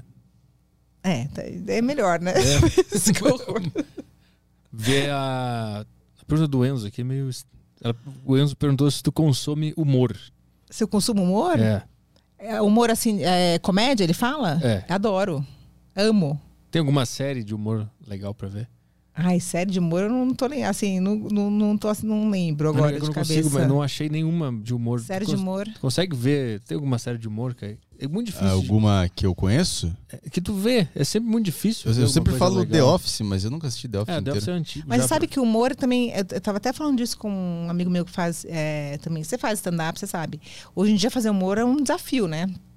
Porque você tem, também tem que ser politicamente correto, você tem que. é, tem toda uma. É uma ética que você tem que hoje em dia pensar. Antigamente falavam qualquer bobagem e as pessoas riam e é, tudo esse, bem. esse né? é o nosso estilo aqui. Não é? Isso é o Mas que é- a gente faz ainda. Não, mas é, eu, eu acho muito legal o humor, realmente, que ele é inteligente, sabe? O humor que ele, tipo. é, que tem aquela sacada, sabe? De, tipo, é int- humor inteligente. Humor bobo eu não gosto, mas Hum. humor inteligente eu, eu curto muito, acho muito legal. O nosso é muito bobo. O nosso é, É. muito bobo. Não, não é não, Né? vocês são bons, viu? Gostei. Gostei. Bom, a gente teve. eh, Sabe as propagandas lá, Petri? Ah, É, quando eu mudei o título de propagandas pra Humilhe Sua Marca aqui, ah, desde esse dia ninguém nunca mais quis anunciar no programa. ah. Porém, Porém, temos um corajoso. Search Bar, um Search mecanismo bar. de busca. Não, já tem, é Google. Ponto .org é uma organização. É, então. Search Bar? Não, peraí, como é que é? É, no caso você tem que pesquisar o link deles no Google. Onde que eu vou pesquisar? Onde- eu tô falando aqui, search bar, onde que o cara que tá ouvindo a live vai pesquisar? Tá, vai pesquisar? É, já vai pesquisar numa search bar que já é a melhor de todas, que é o Google, que é de graça, inclusive. Então, mas eu posso ler o texto que eles mandaram aqui. Vai. Eu acho que ele tá querendo um investidor anjo. Ah, é isso que ele tá entendi. querendo. É um sacana esse cara. Ah, tá. Vamos lá, vamos lá. Tava escrito milho e sua marca aqui, tá? É, você sabia que 90% dos sites já perderam leads? Por isso. Peraí, deixa eu ver. Leads. Sabe o que significa leads? Leads é o e-mail. Quando tu se cadastra lá, os caras têm uma central com o teu e-mail. Aí um dia eles vão te mandar um e-mail que tu não quer e tu vai se desinscrever da lista de, de leads deles e eles vão perder porque é chato demais. É por isso que tá perdendo. Ah, eles costumam chamar de cliente em potencial, mas é Isso. famoso, famoso spam, né? Exatamente. famoso caixa de spam. Famoso lixo eletrônico. Você sabia que 90% dos sites já perderam leads por não ter um serviço de busca eficiente ou ter dificuldade em reconhecer a dor de seus usuários? Não, pera aí. A dor dos seus usuários, ele tá fazendo o site só pra médicos. O que que tá acontecendo? Não é, eu querer comprar um pão e não achar um pão não é uma dor. É, uma- é, Eu exatamente. só não achei pão. É, eu tava procurando mesa em L. Não achei, não é uma Não dor. achei- É uma dor, assim. É, tipo, ah, eu só vou ter que comprar uma normal agora. E aí? A searchbar.org resolve este problema em minutos sem a necessidade de programadores. Ih, tem sacanagem aí. Search, vamos lá, searchbar.org. .org. Vai, toca a ficha. Sem a necessidade de programadores. Planos premium, ah, 20% off igual deriva 20. Então eles mandaram aqui O um. cara meteu um cupom meteu um cupomzinho de 20% de desconto pra você. sem a minha permissão, que nem um e-mail spam. Esse cara tá fazendo direitinho o Ele trabalho. fez dele. direitinho, cara. Ah, parabéns, parabéns. O cara mandou muito bem. Eu entrei no site dele aqui. Motor de buscas gratuito para websites. Searchbar.org é uma solução de buscas completa, fácil de instalar, perfeita para o seu site. É mu muito benefício. Tem, tu tem que Tem que ter dar uma um, coisa errada. um aspecto. É que nem cara que vai em dinâmica de grupo para ser eh, contratado para empresa e fala que o seu maior defeito é ser É, perfeccionista. aham. É, é a mesma coisa que está acontecendo aqui. Eu- eu aprendi Me uma- fala uma, um defeito da tua empresa que eu anuncio aqui. Vamos ver. Ganhe em acessibilidade com predições de resultados, entregando conteúdo relevante aos seus visitantes. Eu não entendi o que, que é isso aqui. Mas tem soluções que são tão difíceis que você não consegue entender às vezes mesmo. São É, tão- né? é, a explicação é tão complexa, você fala, meu, eu já desisti, de já uma não... outra é, solução pra eu Porque entender tá muito aqui. complicado esse negócio. Precisa criar uma outra startup para explicar essa startup aqui. Peraí. Mas tem aqui, ó. Fácil instalação. Veja nossas funcionalidades. Concebido com foco no usuário, tá bem? Dicas de negócio. Desfrute de um dashboard de comportamento de usuários e dicas de negócios. Tá, como é que é o nome do cara que mandou? Tem? É, search bar, só isso. É, É, o nome dele é empresa. Searchbar. Ele é o site também. Funciona em qualquer dispositivo, escalável para qualquer, qualquer aplicação. O resultado correto importa. Legal que eu entrei no perfil aqui no- na plataforma mesmo e é o mesmo texto que ele mandou pra mim. Ah, ele não teve nem a criatividade de escrever um é o novo. grande Ctrl-C, Ctrl-V. Ó, o Pablo Petsen. É o, é o- é o- Isso aqui é fake. Isso essas coisas do. Ah, o cliente adorou o site. Tá Isso aqui é, é só uma foto de um cara. É, é é banco de, de imagem. O cara comprou Aham. uma foto de um cabeludo, botou ali, adorei o site. Estou há seis meses e adorei. Isso é, é, pô, Photoshop isso aí, porra. Eu mesmo faço. Planos e preços, eu- é aqui que nós vamos ver. Mensal grátis. Tem, tem sacanagem, tem sacanagem aqui. Ah, tá aqui. O essencial é R$14,90 mensal. O profissional é 80 pau. E o corporativo é 389,90. Pede pra ele mandar um pitch explicando o que, que é direitinho. Fazer o pitch do elevador? É o pitch de um minuto. É. Explicando. Vê se ele manda aí pra gente. É, vê, vê se, ele, se ele mandar Ah, aí. manda um pitch, é legal, que daí a gente já vê como é que é um pitch aí ao vivo. Vamos lá, se estiver acompanhando aqui, seja pela Twitch ou pelo YouTube, você pode mandar no chat aí que, que a gente lê aqui. Se o seu website tem mais de, de 20 mil páginas, um adicional de R$ 6,50 por mês será cobrado a cada mil páginas excedentes. Mas quem é que tem um site com mais de 20 mil páginas? Nossa, Que realmente. é isso? Isso aqui é um, é um livro que o cara publicou? Nem um livro. Tem, é um site É com o 20 mil páginas. Bíblia.pdf. Bíblia.org. Eu não entendi o que que é o search bar, mas se você entendeu, é- acesse aí searchbar.org. É o grande. Humilhe sua marca aqui. É isso. Esse foi mais, mais um episódio do Emílio sua marca aqui. Eu adorei esse quadro aí, muito bom. Achei Você acha que tem futuro na, na muito, comunicação? muito. Quanto que ele pagou? Pagou 250 pau. Boa. E aí, vai, tem alguma Ele, coisa aí? pagou, ele pagou 250 pra vocês fazerem essa propaganda Pra agora, gente é humilhar isso? a marca dele. Tá vendo? Olha, tem mercado pra tudo. Mas é o primeiro, porque o. É, O- porque faz um tempo que a gente tá assim. é, a gente- porque o último que a gente humilhou, o cara não gostou muito. Ele- o cara E veio. parou de anunciar. Aí a gente ficou um tempão sem, e agora vem o searchbar.org. Ou, ou eles são uma empresa com puta de um senso de humor, Que eu acho que é. Ou vai vir algum. Vai vir, vai vir um áudio. Vai vir um carinha de gravata aqui. Vai, vai ter um dia que vai ter um áudio parado lá na frente. Isso. Cara com a, com a camisa polo do searchbar.org. Quero conversar com os meninos do Aderiva.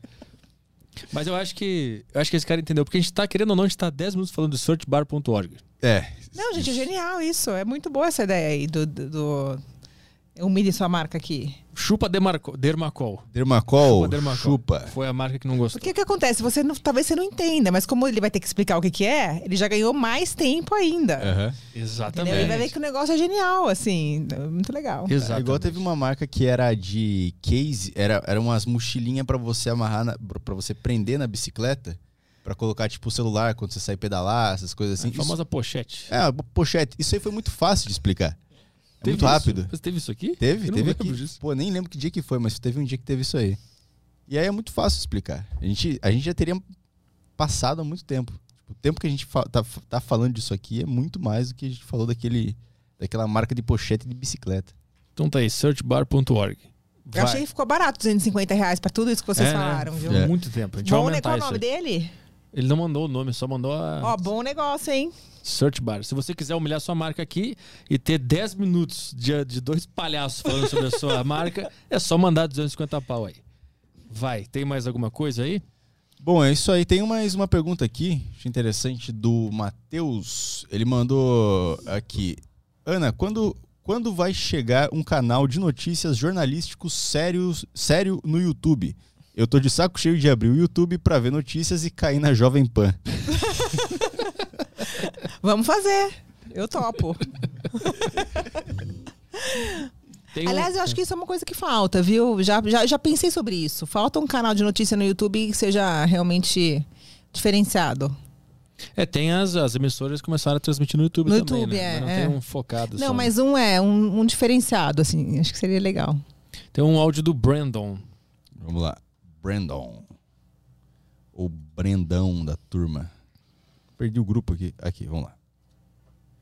Fala Petri, Caio e Ana Luísa. A minha pergunta para Ana Luísa é se é mais por dicas mesmo, se ela tem algumas dicas para uma pessoa que é jovem e tem interesse no mundo empresarial. Se existem algumas características que essa pessoa pode se desenvol pode desenvolver para se destacar nesse, nesse meio, se tem talvez traços da personalidade que ajudem a chamar mais atenção e, e é isso. Um abraço. Maravilha. Bom, primeiro que sendo jovem já abre várias portas, né? Que eu acho que ajuda bastante no sentido de você não ter medo de arriscar e de errar, né? Quanto mais jovem, menos medo normalmente o ser humano tem. É, eu acho que as características de um bom empreendedor, de uma pessoa que, é, que quer realmente construir uma, uma trajetória bacana, é primeiro, já, como eu falei aqui, é ser resiliente, é realmente acreditar no- nos seus sonhos, ir atrás do sonho, não ter medo de errar não ter medo de arriscar, ser cara de pau. ser cara de pau ajuda muito, viu? É uma, uma coisa que eu demorei muito, aliás. Eu tinha muita vergonha de me colocar, de falar, de e, e aprendi com o tempo a, a, enfim, a ser cara de pau. Quando eu quero alguma coisa, eu vou atrás até eu conseguir. Isso é muito importante. É, E eu acho que, assim, acima de tudo, conhecimento, né? Se você é jovem, tem todo esse pique, esse gás, é ir atrás de conhecimento. Quanto mais você conhecer, saber do seu mercado, conhecer o que você quer, a ferramenta que você vai usar, como você vai atingir, eu acho que aí você tem a faca e o queijo na mão. Tem tudo para dar certo. É, aliás, acho que todo mundo tem tudo para dar certo. É só realmente acreditar. Acreditar e ir atrás do, do não desistir, né? Acho que não desistir é fundamental. É, todo ser humano tem inteligência de sobra, tem talento de sobra.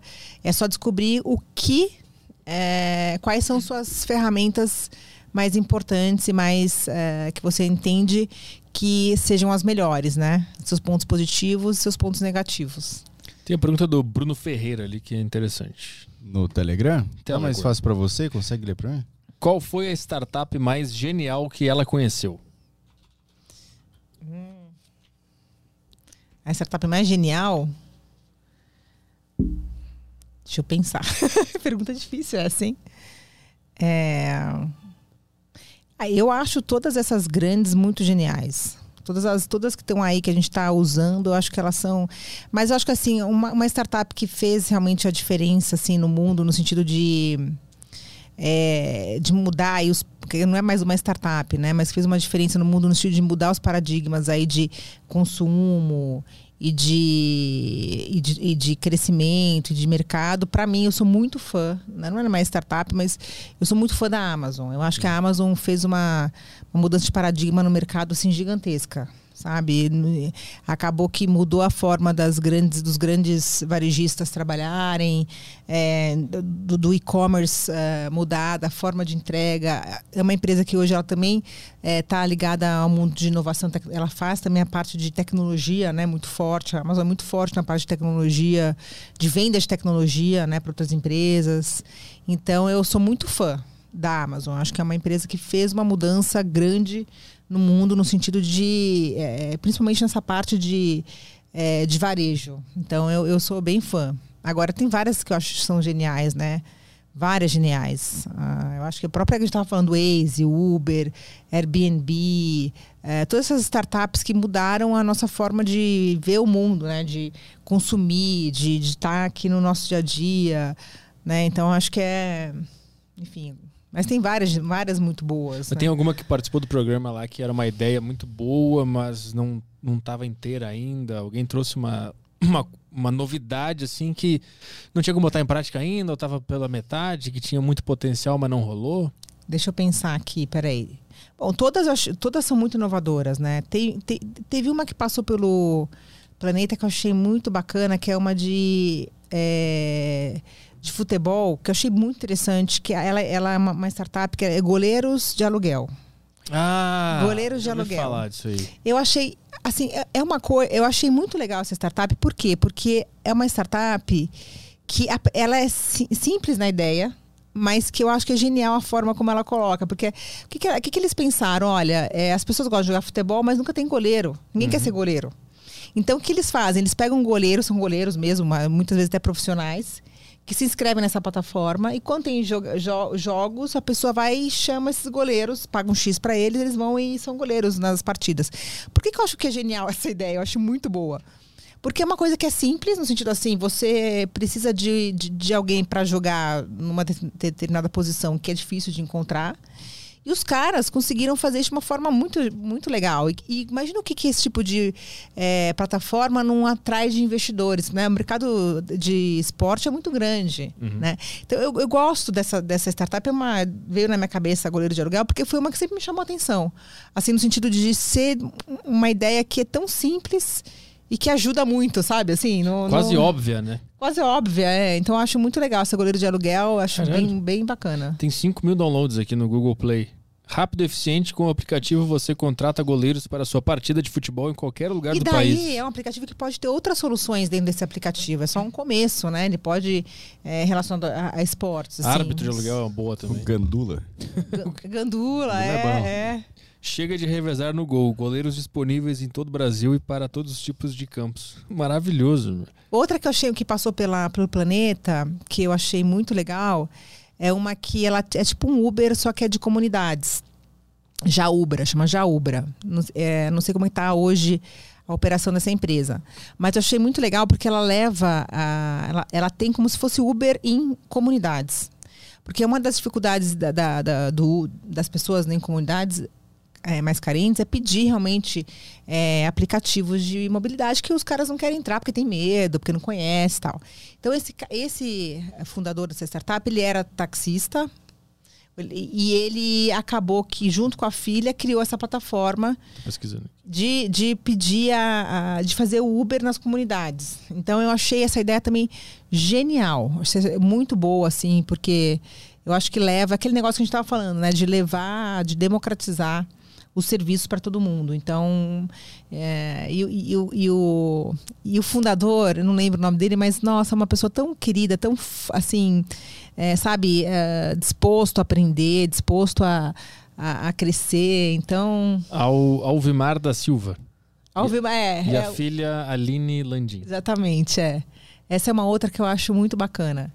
Tem várias, assim, que eu sou. Eu vou confessar pra vocês uma coisa. Eu tenho uma memória muito ruim pra nome. então eu acabo, às vezes, não, não lembrando de vários nomes, assim, de, de- da- das startups que passaram pelo programa, mas quando fala o nome, daí eu lembro, lembro que ela faz, tudo, mas eu tenho uma- um pouco de dificuldade de puxar o nome das startups. Pô, essa aqui do, do, do goleiro tá- deu certo, né? Porque eles têm um site bem, bem produzido aqui, com um monte de coisinha aqui. Não, é muito legal. É muito legal. Eu, eu sou fã deles. Tem até renda.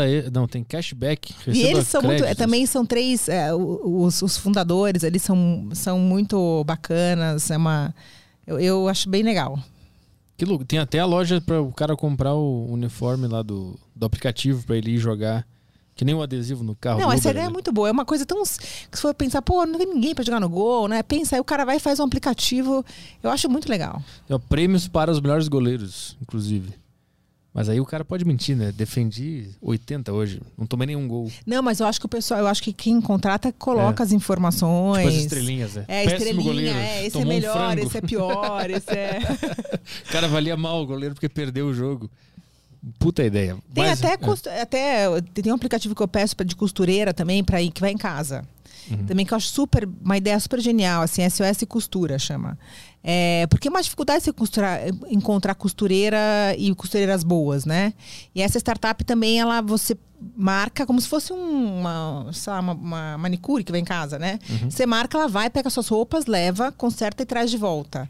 Eu usei já algumas vezes. Achei a ferramenta também muito bacana. É uma ideia também que eu acho. é, Eu gosto muito dessas ideias que são simples e que, assim, acabam que impactam, de uma certa forma, o consumidor, sabe? Que ajudam que no dia a dia da. da eu acho muito legal. Eu- Então, assim, tem várias ideias geniais, né? Acho que para mim todas as startups são ideias geniais, são boas.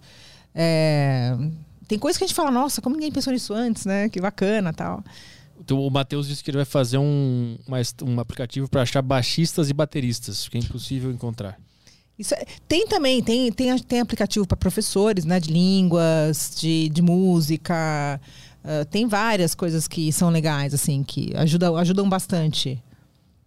É que a gente tem que pensar, quando a gente fala em startup genial, eu acho que tem uma coisa que, assim, é, depende muito do que o empreendedor quer, né? Talvez o cara não queira ser um unicórnio. Talvez ele não queira impactar um bilhão de pessoas. Talvez ele queira ser uma startup que faz uma diferença no mundo em determinado segmento que ele esteja. Né? Nem, se o cara tem investido de 200 milhões, 300 milhões, para mim já é um grande sucesso. Né? É, a startup chegar a um bilhão de, de, de, de, é, de valor de mercado, de dólares, né, que a gente está falando, é, esses são fenômenos, né? São poucas que chegam. Mas é, só o fato de você criar uma empresa e você, você ser. é, que tenha sucesso, que seja admirada, né?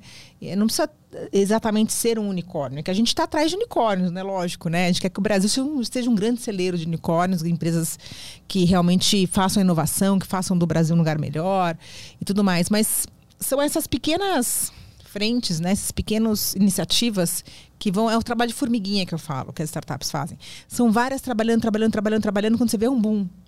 Né? Então, é muito legal a gente ver esse tipo de, de, de coisa. Então, para mim, todas as ideias, qualquer ideia é genial, contanto que ela, ela possa ser colocada em prática e as pessoas utilizarem, sabe? Então, eu acho que é muito por aí. E eu admiro muito as, as startups e empreendedores que pensam no mundo melhor, sabe? Numa, numa, numa- que possam melhorar a vida das pessoas. Eu acho que isso é, é- é- Eu vejo o futuro sendo melhor dessa forma. Né? Então, é muito legal. Entrou mais alguma coisa aí, Caio? Ou podemos ir Ah, embora? Não, a última foi a da Jovem Pan. Do cara reclamando da Jovem Pan. É isso aí. E na, o cara não mandou lá na, na plataforma, o search Na bar. plataforma, não. Eu acho que ele nem assiste o programa, ele só mandou em todos É um robozinho podca- Ele mandou dele. É. em todos os podcasts da casa, só pra. Não, aí mas vai, vai chegar. Vai ter um Vai, gente vai, vai- subir a escada aqui, vai ter um. vai ter o áudiozinho, né? Vai ter. Olha só, quando mandarem merchan, tenta não esculhambar, fazer bullying com a marca. Vai, vai rolar um. Vai ter aquela conversinha. Aquela, aquela reunião no andar de cima. Vocês podem subir aqui um pouquinho? Só pra gente bater um papo. Então tá. Obrigado, Ana. Valeu pela presença. Gente, obrigada. Quero dizer que eu adorei participar, foi muito legal. Meio astral de vocês. E, enfim, que a gente possa bater outros papos aí para falar sobre startups, mercado e terceira temporada do programa. Estou à disposição de vocês. Ah, tem data Foi de estreia muito- já? A terceira A gente temporada? está querendo, né? Agora tudo, sabe como é? é, Televisão é o seguinte, a gente só vai pro ar se tiver patrocínio, né? Então a gente ah, tá querendo colocar aí, aí por volta de fevereiro, março. E, mas aí vai ser bem bacana. Vai ser, vai ser, um, um- vai ser uma temporada bem assim. Tem coisas novas, formatos novos. Vai ser legal. Vai ser muito legal. Boa. Então nós vamos embora. Vamos embora que hoje é sexta-feira, né? É, né? Hoje é sexta-feira aqui Hoje na é Deriva. sexta? É. Não. Pra, pra nós é. A gente é. Porque o nosso convidado de sexta desmarcou, então a nossa Ah. sexta-feira nossa sexta-feira foi deslocada pra hoje. Aham. Nossa, que bom. Rolou aquela mensagem, né? Aquela mensagenzinha. Rolou um inconveniente aqui, podemos remarcar? Ah, o, fam- rolou. o famoso não tô mais afim de ir É. e não sei como dizer. Vamos, me chamaram pro churrasco, porra. Sexta-feira. o famoso, vou ter que. Vou, vou viajar pro litoral. Eu acho que eu sei quem é, acho que eu sei quem é. Não, mas vai vir, vai vir. Vai vir? Vai o, vir. Pô, o grande. O Thiago Reis, pô. Thiago Reis. É. Eu, eu queria muito falar com ele. O cara desmarcou, pô. Sim, chama, a galera pede por ele há bastante tempo aqui. É. Ô, Thiago, remarca. Vamos ver na sexta. Marca aí. o churrasco com os caras aí. É, vamos bater um papo aí sobre IRB. Eu quero muito saber o que tá acontecendo com a IRB. Mas no dia 28 temos Antônio Senna. Exatamente. Tô terminando o livro dele, inclusive, pra fazer uma entrevista Ah, boa. será que eu consigo ler a tempo? Não, nem comecei ainda. Tem oito dias. Ele é curtinho. Dá tempo, dá tempo. É rapidinho. Tem uns 18, 18, 18 partes, acho que é. Ah, legal, legal. Bem, bem curtinho, assim. Então, pra é, quem não sabe, é um cara que sobreviveu a uma queda de um avião. na Amazônia. É. Isso aí, o cara é o. Como é MacGyver que fala? Quando o cara sabe fazer tudo. Mas ele ficou ali perdido, ali, eu não conheço essa história. Ele ficou ali perdido na Amazônia um tempo, não? Ele Ficou meio- 36 dias. Jura? É. Aí ele, o avião dele cai, ele fica um tempo ali perto do avião, aí ele começa. Ele vê, o- ele cria uns cálculos lá e começa a seguir o sol, porque ele acha que vai ter alguma coisa pra lá, por exemplo. E ele começa Nossa, eu vou a ler esse livro. E ele vai, vai acontecendo um monte de coisa durante esse trajeto dele. E eu não cheguei ao final ainda, não sei se ele. Que legal. Como é, como é que ele sobreviveu? Porque ele sobreviveu, ele escreveu o livro, né? Eu não sei como. que Ele vai vir aqui. sobreviveu. É. Eu não sei como é que foi o final ainda. Aqui, ó. Search Bar acabou de responder. boa. Ah, boa. Acabaram de responder. E eles não mandaram como propaganda, agora mandaram como mensagem. Boa. Tá? Mas vamos, vamos aqui, vamos, vamos ler.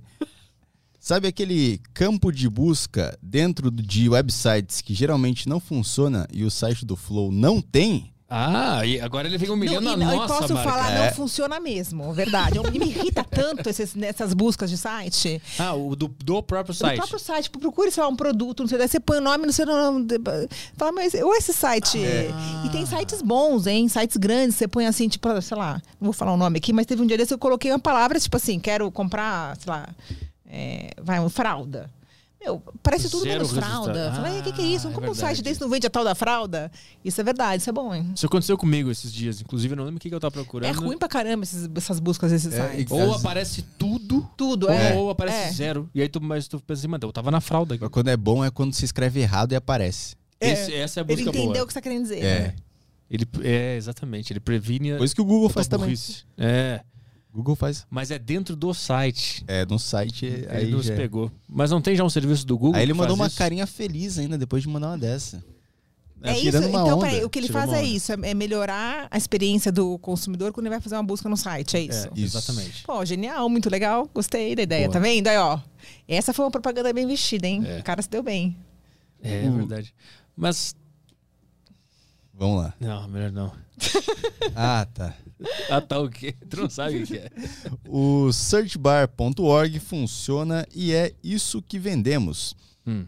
Indexamos seu conteúdo e provemos os resultados de busca sem a necessidade de programação. Bom, mas aí... Aí não, não, como- não programa? É, manda um arquivo. Um vírus. O famoso cavalo de Troia. Vamos, é. Pega a senha, o- todos os cartões. O cara pega o, manda um trojan ali, tu instala no teu site, ele pega todos os dados dos teus clientes e, vou vende, fazer. e vende pra Amazon depois pra ficar mandando spam. É isso que ele faz. Vou fazer isso aqui no PC do estúdio aqui. Vou baixar aqui, tá bom? O cara respondeu, então, ó. Não, muito boa a marca. Muito Parabéns boa a marca. pelo senso de humor. Vocês têm senso de humor, vocês são fodas. Então tá. É que eu, eu só ia falar que eu acho que os search bar de sites pornô são muito bons. Só isso que eu ia falar. E eu acho que esse serviço já tá sendo feito.